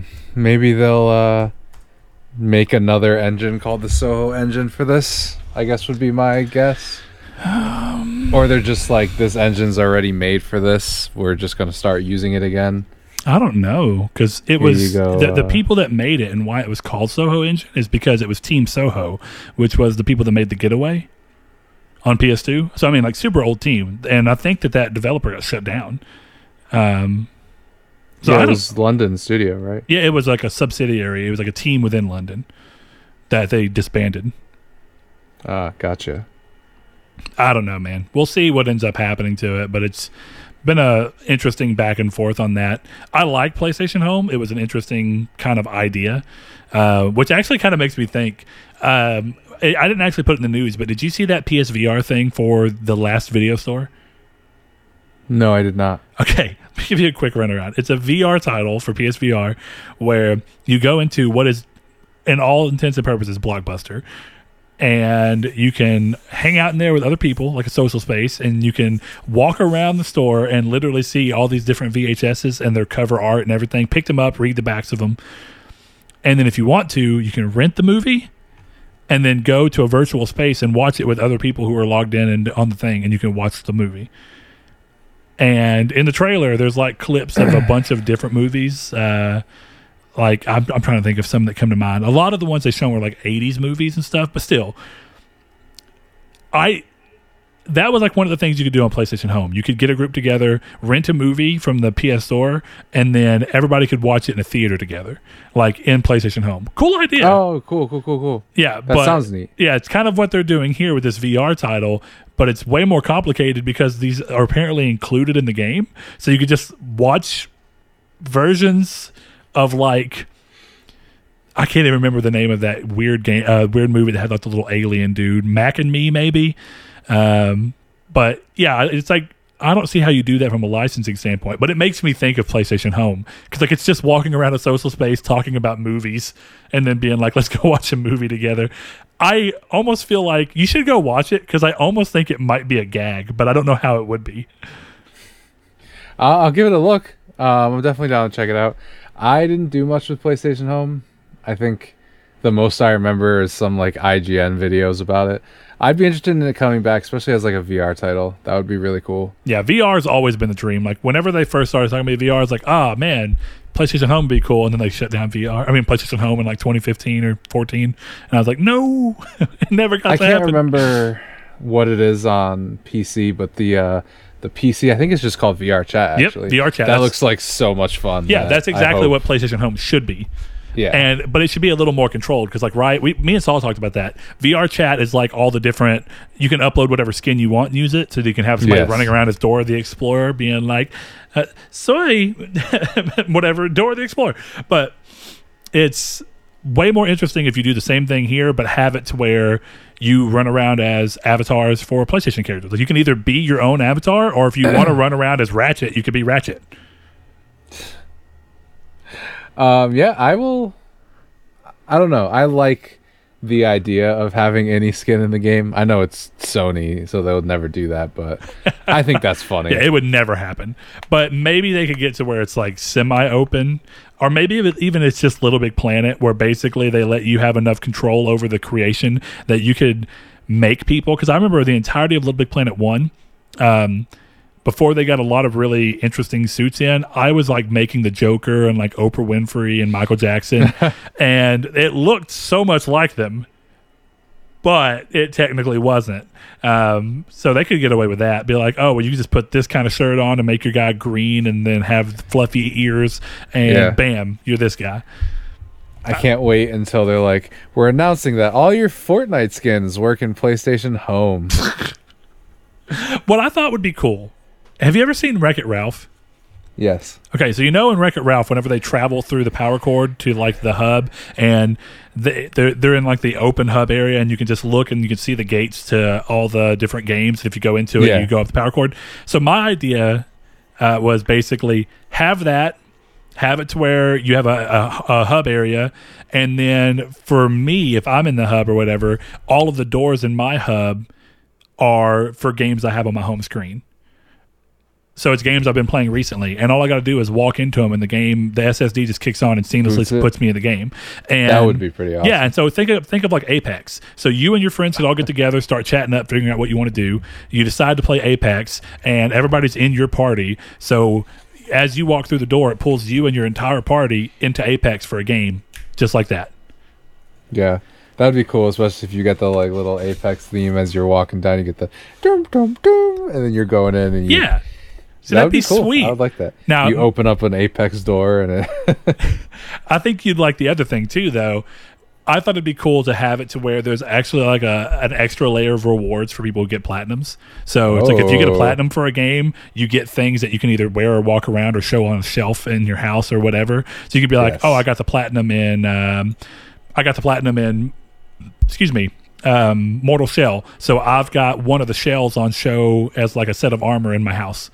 Yeah, that would be awesome. Yeah, I would, That- I would, I would go for platinums if that was a thing. Exactly. Like people walk in your house at and least like, more. bro, what? How'd you get this? Be like, oh, I got the platinum in that game. Like, ah, yeah, that would be cool. I gotta go platinum Mortal Shell. It would make pl- it, it would make platinums be even more bragging rights than they currently are. Because That's it'd be like an actual visual reference to it, you know, and even have it to where it's like, oh, I platinumed Killzone Shadowfall, so I get this sweet Helgen mask I can wear. But if Yeah. you don't, then you can't. Dude, that's your that's your community's take this week. I think. oh, we can do that. Uh, yeah, I think that's a good one. PlayStation home reward. Yeah, what would be your PlayStation Home reward for for your favorite platinum? Yeah, I like it. Um, Uh, but no, that would be awesome. You definitely get me if I could put all of my trophies on a trophy shelf. Like, think about that. If you could spend like you could spend money expanding your trophy shelf, and you're like, I want to put all seven thousand of my trophies on on display here. So you just have all your golds and your silvers. That would be crazy. If they were going to do it, it'd probably be limited down to platinums. But it'd be cool if even like the guy who has the most platinums could just like keep buying uh, shelves for in his house and paying money to Yeah. expand his house so that he can have like all thousands of platinums on show when you walk in. Oh God, That'd be big sick. Hakum. And it'd be even more cool if people could like walk around your room and like pick up, a, a, you know, in VR. Yeah. Hopefully with a new one, just grab a trophy and pull it up to their eyes and like read the bottom plaque where it's like Killzone Shadowfall. Oh, And they they Terraria. has the date and of when you did it. What would be cool is if they did that and then you could like examine the trophy and it would show you like, oh, here's the clip of his last 15 seconds that he got the platinum. You know, Oh, that, That would, would be, be really cool. cool. That'd be really complicated, but that'd be really cool. It would be. Right, well, I guess That's we can stop reason to use that. daydreaming. yeah, I guess so. All right, well, we're going to go into this next one, which is going to kind of be quick fire. So, EA Play 2021 came and went and brought with it a teaser for the already leaked Dead Space remake uh, from EA Motive, uh, which was Yep. confirmed, along with details that it is being developed for next gen consoles exclusively, which is Thank God. Good. yes. 2023 game. Let's go. Look, EA is doing less cross gen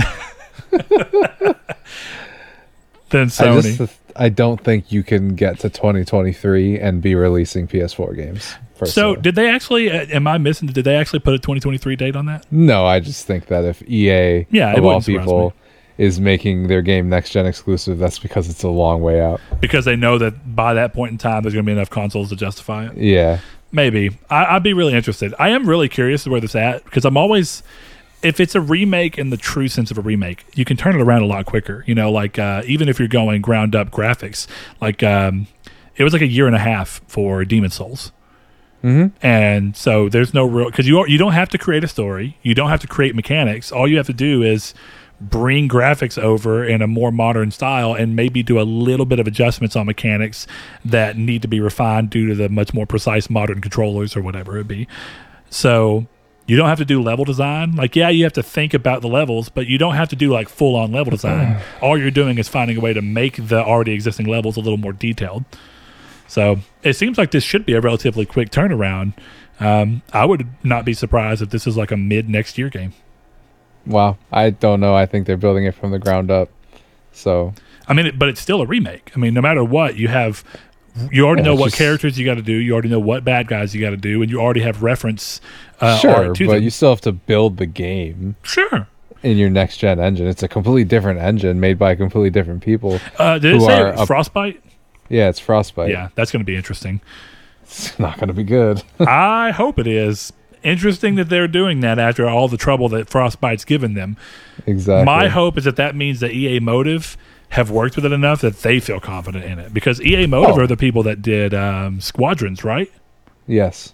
Okay. So ostensibly I- they've been working on this since Squadrons, right? Maybe somewhere around that time. We imagine. Yeah. Okay. Well, let's hope. Let's hope they do a good job. Let's They've hope they do a some good things job. that make me worried, and we'll see. yeah, we'll see. Also, take this moment. Dead Space is better than Resident Evil. I'll say that again. Oh, by a long shot. I know that we just like probably made someone terribly angry. I know exactly who we just made terribly angry. Oh, I don't know about. I don't know if Josh is terribly angry, but I think that there's probably people out there really genuinely angry. I think Dead Space is better than Resident Evil. Yeah, I don't think it's even close. I also think Dead Space has scared me far more often than Resident Evil has. Yeah. I, I'll tell you, the Resident Evil Seven being in first person, I think Resident Evil is at its best when you just have that someone's following me and I can't escape them. There's the inevitability. That's about the most scary part of those games. You know, that uneasy feeling of when you know someone's coming after you. But Dead Space Yep. is scary through and through to me. Definitely the first and second games. Um, so there I we agree. are. Hot And I look forward to you playing the second house of Resident Evil 8. I am actually really interested in Resident Evil 8. Um, so I It's guess I can't good. speak from a complete standpoint. I haven't played 8, though I've heard from most people 8 is really not all that scary. It's really good, but it's not necessarily scary. No, 8, 8 I think has one of the scariest parts in the series, but the game itself is not scary. Interesting. One of these days I'll get around to it, but uh, I don't know when that's going to be. I guess it depends on how quickly I either decide to keep playing Final Fantasy 14 or fall off of Final Fantasy 14. One. Uh, I'm, I'm going to come from a position of neutralness. Not, I'm not going to immediately say it depends on how quickly I fall out of Final Fantasy because that's going to, you know, that's putting it See, out there if, to where if I you hadn't to. bought it on, if you hadn't gotten it on PS5, you could have had it on your PC loaded up. You could have been one handing it and playing some Resident Evil. Oh no, I'm not doing that. not, not happening. not a Uh, multitasker. So next thing up, we saw EA's first output with Codemasters since they acquired them uh, with Grid Legends racing game. Not really my speed, but you know, for somebody, I'm sure it is. um, not that specific one. I never played Grid, so I don't have any kind of affinity for that. Um, no, neither have I. Next one's kind of interesting. Battlefield 2042's Portal, which is a new game mode, and I think the last game mode for the game. That's basically like Little Big Planet dream style creativity and social aspects to Battlefield, which is kind of like what Forge was for like Halo 3, where you could upload something, people could download it, change it, re upload it as their own version. It's not the Yeah. first time we've seen it in a first person shooter, but it's always fun when it's in one. The level editor in Far Cry 2 was super fun. Yeah, Yeah. I never get into those. That doesn't interest me. But I do. I do look forward to the potential that this has. Mm. I think the reason I kind of think of it is that a lot of like a lot of the beloved Halo game modes were completely created from people using Forge to just do interesting things, Mm-hmm. and then the games over time giving like. Well, it wasn't even Forge, right? Like early days, it was like we're going to play Halo Two, and whenever we kill you, you've got to go change teams so that we're playing zombies. And then in Halo Three, they just found a way to make that official, where it's like, well, here you can just do it, and the game automatically moves you once you die. Um, fun stuff like that can lead to people coming up with really interesting game modes, and then those game modes coming in later are getting supported in a bigger way, to where it's like, oh yeah, this is kind of cool. So I like the It is. idea. I'm just not a creative guy, so the creative modes I tend to just check out. Sure.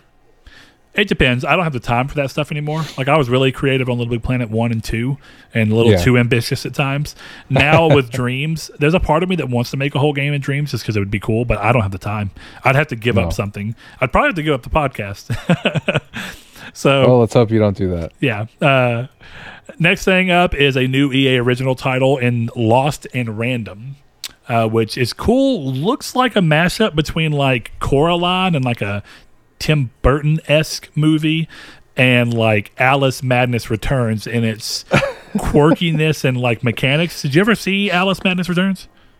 Yeah, I played a, a little bit of it. I love that game. It's amazing. It seems very good. I will say, I think it's funny that you were like, this looks like a mashup between Coraline, a Tim Burton movie, and then you were like, and a, and a Tim Burton movie. well, but Alice Madness Returns is, is American McGee, and it's No, I know. it's nothing like even the Tim Burton Alice movies, which are probably the darkest form of Alice that most people are aware of. Uh, the well, no, I meant that Coraline is a Tim Burton. oh movie, yeah, that's it? why I said Coraline, and then I was like, I'll go the extra mile, even though it's actually not. I mean, he was like a producer Oh. on it, but he wasn't. thought it was. That's my fault. he didn't spearhead. He was like a. It's kind of like you remember that movie Nine. No. Okay, it was like a little. It was basically a Little Big Planet movie. It was like a little sack people. Yeah. No, I don't remember. Yeah, he was like a he was like a producer on it, just which means he kind of saw over it. But his name Yeah. is so big that they put his name on all the posters. Of course. Yeah, so um, Coraline's actually directed by Henry Selick. Gotcha. I thought he did, so I thought the way you said it was funny, but I guess not. Oh, I, dude, I completely understand because everybody thinks Coraline's a Tim Burton movie because the guy who did it was the guy who I think was the visual director for Nightmare Before Christmas. So it looks Gotcha. like a Tim Burton thing. Rightfully It has so. his DNA. it has his DNA. That sounds gross. His DNA is all over Coraline. But yeah, so he was definitely involved, but there was a reason I went that way about it. You know what I mean?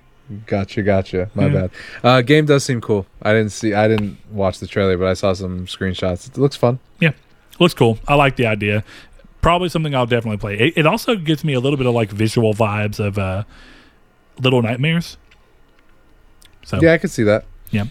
Lastly, Knockout City got more content coming its way with season two. I don't really care about that, but I know that some people ended up really liking that game. So hope it does well for EA and hope people like it and it keeps doing well so that they can keep liking it. That's the best I can really say. Yeah, I never played it, so Big hit of the show here. Big moment. big Tencent, moment. otherwise known as the monopolizer, they're they're aiming for it. bought Sumo Digital, uh, which if for some reason you're not aware of who Sumo Digital is, they are a developer that houses so many different remote teams that you've played almost have to have played a game from them.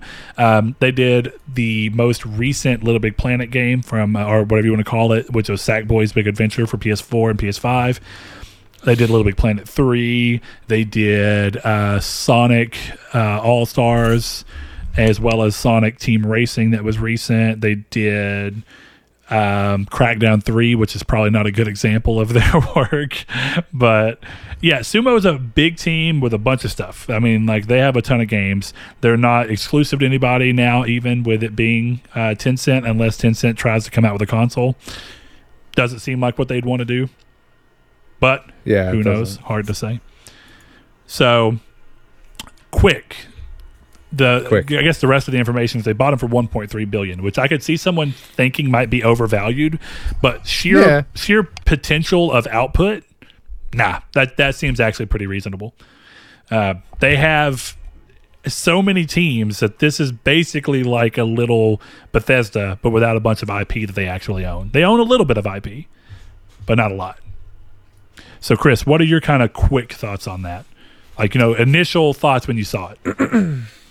Um, sucks to be Sumo Digital. Yeah. And good, good, good for the rich guys who sold out to a communist dictatorship. Good for them. Yeah. So, the interesting part here is that the guy who's acting as president is still acting as president. Yeah, he had the. I, I love that he was like, "Oh, the can't wait to see what working with Tencent brings to us. We're so excited for the opportunities.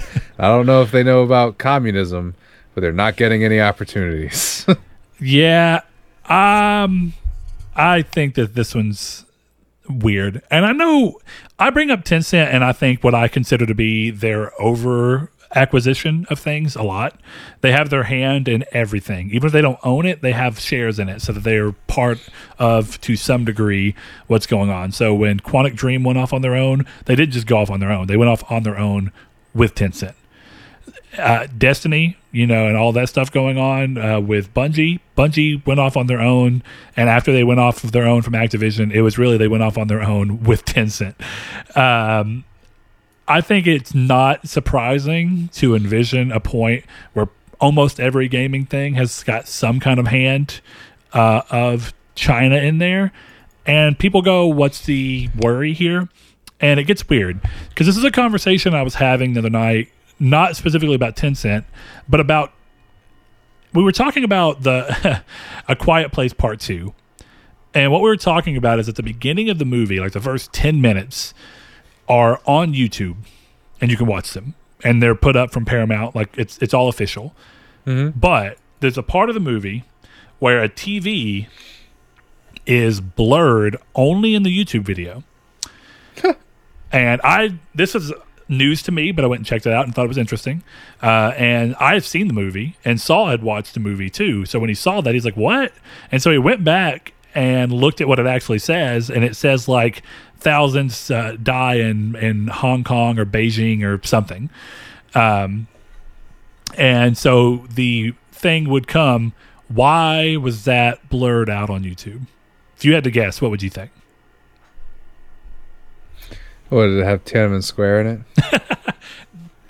you would imagine it's you don't want to you don't want to put China in any kind of negative light, which is normally Sure. the problem we face, right? Does everybody remember the the Transformers movies that Michael Bay did once he came back with uh, old Marky Mark and the Funky Bunch, where where the entire latter half of the movie happened in China, and instead of it being like Godzilla versus Kong, where they end up in Hong Kong because Hong Kong's a city that has a lot of cool neon lights, so it's a cool battleground, but doesn't necessarily say anything good or bad about China in it. It's just a it's just there. Instead, the Chinese government is a good guy in this, and they're doing all these good things to help get stop the the Transformers from running rampant. So, what's going on here, and the reason that it's it's something for me is that censorship is a weird thing. Technically, censorship is when you've made something one way and you're forced to change it or edit it because of someone's uh, because of someone's wishes. But there's this thing where I think it's it's basically self censorship, which I think is still a problem because the thought process is being pushed down on you from somebody that has a hand in your stuff, where you know now because of their involvement, if you put this thing in, it's just going to get changed anyway or be asked to change. And so you Yeah. don't even make something the way you otherwise would have because of fear of having to be censored. And maybe that's not censorship, but it's basically the same thing to me Mm-hmm. and China have very strict viewpoints that they want in their and things they are involved in. Tencent is not a, a standalone Chinese company from some hardworking Chinese people that built it up from the ground up. It is directly funded by the Chinese government, which means that the Chinese government has interest in the company, interest in controlling what the company does to some degree, interest in who the company goes after so they can get their hands on more things. This is not small No. that's where I not. stand on it. And uh, it's interesting Uh, because I don't listen to Colin. I like Colin, but I don't listen to his Yeah. stuff. I don't have time, nor do I just really excessively want to. But I know he talks about this uh, because every now and then I follow him on Twitter, so every now and then I see things. I saw him talking about this, and I've been talking about this forever. I think this is something that's important, and I think more often than not, you're going to start seeing these things creep up. There's an interesting story where they had to change parts of Final Fantasy 15 because the game couldn't have released in China without major changes. Because in China, you can't. I, I might be wrong a little bit on what exactly it was, but in China, you can't show like uh, skeletons and demon-looking things or whatever because it has something to do with death. I'm probably a little wrong on what that is, but the game ended up changing a big design thing for all parts of the game in every release because they were trying to do something that would make the game not do well in China. Now, that's not even actual China. That's a company already trying to do things themselves to make more money in a business in China. And if a business wants to do that, I guess it's their prerogative. But goes to show how influential China is, even when they don't own in any kind of investment in the companies that they're working with. So Yeah. Um I don't know. I just I, I don't like this stuff. I don't have much more to say. And I think you're I agree with everything you're you saying. Um, I don't know. I just it's hard for me to really understand selling to China at this point. yeah, me too. Because I mean, it's it's it's a dollar sign, right? That's that's all Yeah. it is. It's Well, I mean that's that's why I would argue they overpaid because they overpaid so that people would be like morals. Morals, what are those? screw those things. Don't worry about Um, those. Yeah. I mean, you were talking about the censorship stuff, and just look at that Arc System Works story. Like that story is insane to me. Yep. So I mean, It's gross. yeah, th- it's it's weird things like that though, where I don't understand that. You know, I, I have a couple of people. I'm not going to name names because it's not really important, but I have people who I know who have listened to the show and maybe still do, who kind of view censorship in a very different light. And I think it's an important to distinguish distinguish which one's which. I think that there is self censorship because you don't want to deal with the reactions of somebody, which is a certain type of it's not really censorship, but it's changing something because you don't want to deal with a backlash, which is okay, that's aversion. There's changing because you're forced to, because either a company's forcing you to, like Sony was with a lot of games and still seemingly are. Or there's censorship where you're basically so worried about what's going to happen from the people directly above you and not like social. Because like you know the first form is more like i don't want to make this type of story because the potential social blowback is something, is something i don't want to have to deal with. Then there's well daddy china probably won't be too happy if i make a story about this so how about for daddy china's sake we make finn be not important at all completely take him out of all of the advertisement that we had in America with him being front and center and just get rid of him because the Chinese people they don't really like that.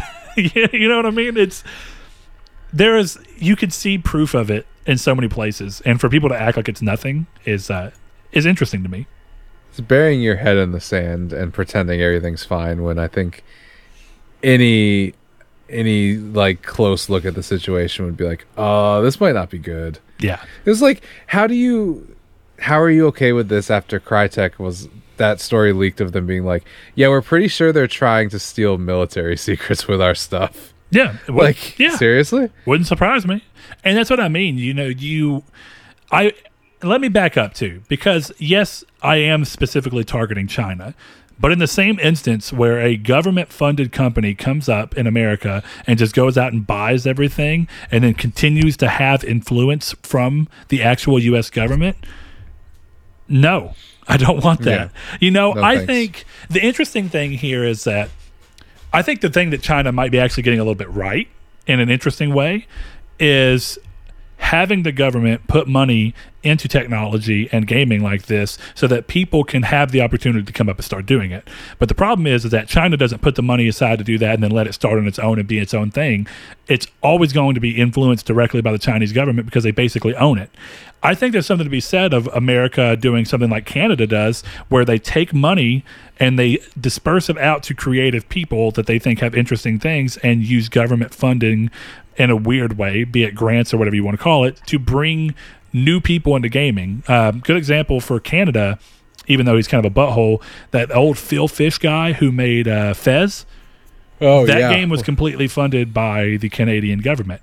That's a good thing. It's good for a government to go, hey, you know, this is the thing. Why don't we help basically start up and kickstart a, a U.S. company that can act in this way, but not be influenced by us because we don't actually own them? You know, like they have to operate within the means of legality, but otherwise we don't influence them. You know, the same thing would be gross if it was like uh, the American government trying to go in and buy parts of Activision and parts of EA and parts of Vivendi or any of the pe- things that you want to say, right?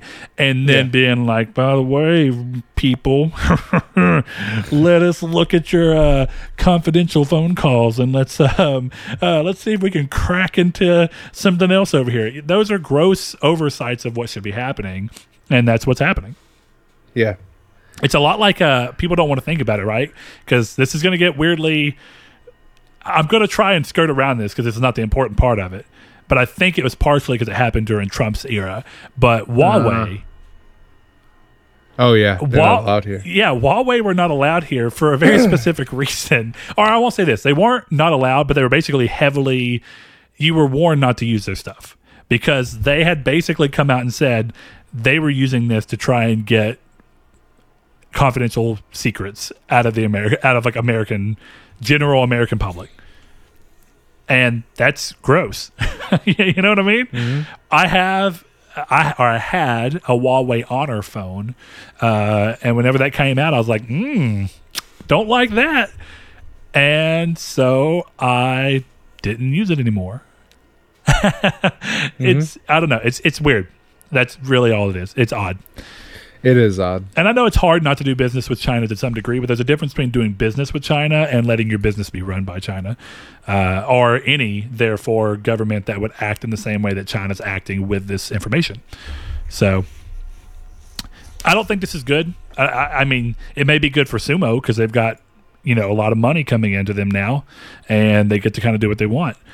Will you actually see a real impact in the gaming community immediately? Probably not. You know, anytime that you do something like this, there's stuff that's already being worked on. Uh, will you ever actually see the impact, or will it be something that's kind of where the wool keeps getting pulled over our eyes? It's hard to say, but that doesn't mean that we should just let it go unchecked. And I don't really know. It's one of those things where I'm just a normal person. I don't know what to do about it. I genuinely don't know what to do about it. Because even if you vote with your wallet and stop buying it, it doesn't stop the fact that China owns these companies. Yeah, I don't know. There's the thing is there's no way to live a perfect life in this situation. No, sure. It's just we gotta. I just think there needs to be more stock put into it, and I think because it's video games, you know, people don't care, and that's That's true. ma- fair. And, and maybe that's the genius way to do this, right? Maybe the genius way to get in here is video games and smartphones, seemingly innocuous things that people don't really think about much. Maybe that's the easiest way to get in. Definitely Exactly. video games. You know, people are just gonna be like, oh, you know, it's they're just buying up video It's- games companies. It's just the Mario's. What can they do with the Mario brother? Yeah. So we'll see. It's a problem that I hope doesn't continue, but it's something I don't currently see slowing down. I agree. I hope. I hope they figure it out. And I don't even know who they are. You know, that's that. I'm being genuine. I, I don't know. The only people that, right now, the only real defense there is to this is companies that just, they steal, they steal wall. No matter how much money, we're not selling to you. And I think that's hard because money is easily alluring. And if you're the president of a company who's getting offered 1.3 billion and you still get to work there and get a paycheck every and get more money, why would you care? Even if you don't, right? Even if you're just Notch and you sell, you know, let's say he would have sold Minecraft to Tencent. What does he care? Yeah. Actually, the, the I- ironic part is that Notch actually would care in this situation. I was about to say, But- Notch is not the best example. Yeah, but, but, my point being saying. is that anyone who is in Notch's situation where you get handed billions of dollars and then you just walk away and don't have any hand in it, it's no longer something for you to worry about. But it should be, and that's the only real way I can see something being done about this is Sony saying no, we won't, and no, we will not work with people who are, uh, you know, at, at this point it would be that Sumo no longer makes any of the Sony franchises. And that's unfortunate because uh, Sackboy's Big Adventure was great. Fantastic game. But if they do Yeah. another one, and that means that Sony willingly let a company come in and do this, knowing who they're part of, then that means Sony's complicit. I agree. I I don't think that Sony's gonna care at all though. But I would argue that Sony is a megacorp. I guess it's fine for me, you know. Maybe that's not reasonable, but Yeah, I mean, even if Sony's complicit, like you said, it's hard to live a perfect life because the reality is, is that at some point Microsoft's going to be complicit with them. At some point, Nintendo's probably already been complicit with them. So is Microsoft actually probably. I know Sony's been complicit with them. Tencent's been involved in things that Sony's in, but you know, it, it also depends on how much bigger it gets. At some point, I feel like Sony needs to go. Yeah, this is not us. This is not what we should be doing, and it's I guess bad the for the thing industry was- as a whole. the other thing with Sony is that it's Sony. You know, they're a Japanese corp, so True. it's the, I think there's less of an onus on Sony, but than there is an onus on Microsoft and the consumer of Sony products. Sure. Sure. It's a hard thing. I'm curious to see where we go with it. And I, th- I do think it's a thing where I don't. It's it's weird. I think more people should care, and in an ideal situation, more people do care and raise a voice about it, so that more gets done about it. Hopefully, but at the same time, I can't blame anybody for just wanting to be like, "That's too rich for my blood. I don't really know about it. I can't do anything about it. I just want to enjoy the next Sackboy game." You know, I, I don't blame you. I don't. Yeah, I agree. Yeah, and if you turn the podcast off as soon as we got to this part, I don't blame you either. If you want to stay away from the politics of it all, I get it. But I guess where I'm going with this is that the the fear, however small it may be, is that at one point you can't keep away from all of this because if you if they keep digging their way into gaming and getting a bigger bigger foothold, they may get to a point where you can't just be blind to it and go about your day. It's hard to say. Mm-hmm. So I guess we'll leave the episode off there and go back to like Chris said, the community's take for this. I think it would be fun to be, even though we've talked about this before, uh, not necessarily ask the community's take question for it, but uh, if PS Home came back around, uh, and in general, would you like it to be linked to? Uh, or some of the in-game things be linked to platinum specifically or trophies specifically? Would you like to be like if you get uh, going back to my Scarlet Nexus thing, right? If you get a completion trophy for it, right? If you get the trophy that's like, oh, you finished the game, the game, the that home awards you somehow, and then if you get a platinum, you get a even bigger reward somehow, some way. Um, well, I'll find a way to kind of better word that, but it's basically going to be involved with PlayStation Home and how you'd like to use it, if you would like to use it. So, Chris, thanks for joining me, man. Oh, you're welcome. Thanks for having me. Yeah. All right. I'm going to go off and um, do something with my remaining 30 minutes before I need to go to sleep. but uh, we hope you guys have enjoyed the episode. Uh, if you think that your friends would like the show, go shout it out to them. We always love getting new opinions in the community's take section, and that normally comes from people who decide to listen and be vocal and active with us. So, for those of you who are, we appreciate it. And for those of you who are more passive and just enjoy the show, we understand and we appreciate it as well. Um, so, without further ado, I would like to close the show off by thanking our patrons who make the show possible without having to dig into our own pockets. You guys are all amazing. You know who you are. Uh, but in case you just want everyone else to know who you are, we always shout out our patrons at the end of every episode, every single one of them, until we get too many to where it's just basically impossible to do that. Uh, so without further ado, big shout out to Kyle Grimm, Josh Jarrell, Matthew Green. My name is Dan, Luke Bartolomeo, Sean Santarud, Funk Turkey, Danny Villalobos, Corey Hickerson, Blake Popes, Kevin Bacon Bits, Mark Schutz, Shadowist, Steven Salazar, The Stonard, Rich, Constantly Kenny, Solitary Red, Chris Figs, Zachary Sawyer, Landis, Rude Days 93, Josh Drago, Bailey Robertson, Brian, Donovan Williams, Derek Porter, Josh Ayers, Joshua Lago, Sean One Neo, Tyler Powers, Jehudi MD, Rob Warpoint, Richard Schaefer, and Ham and mm-hmm. Egger. Thank you all so much. Hey, Brett, What's up, buddy? you ever think about the fact that a baby is a fully cooked cream pie?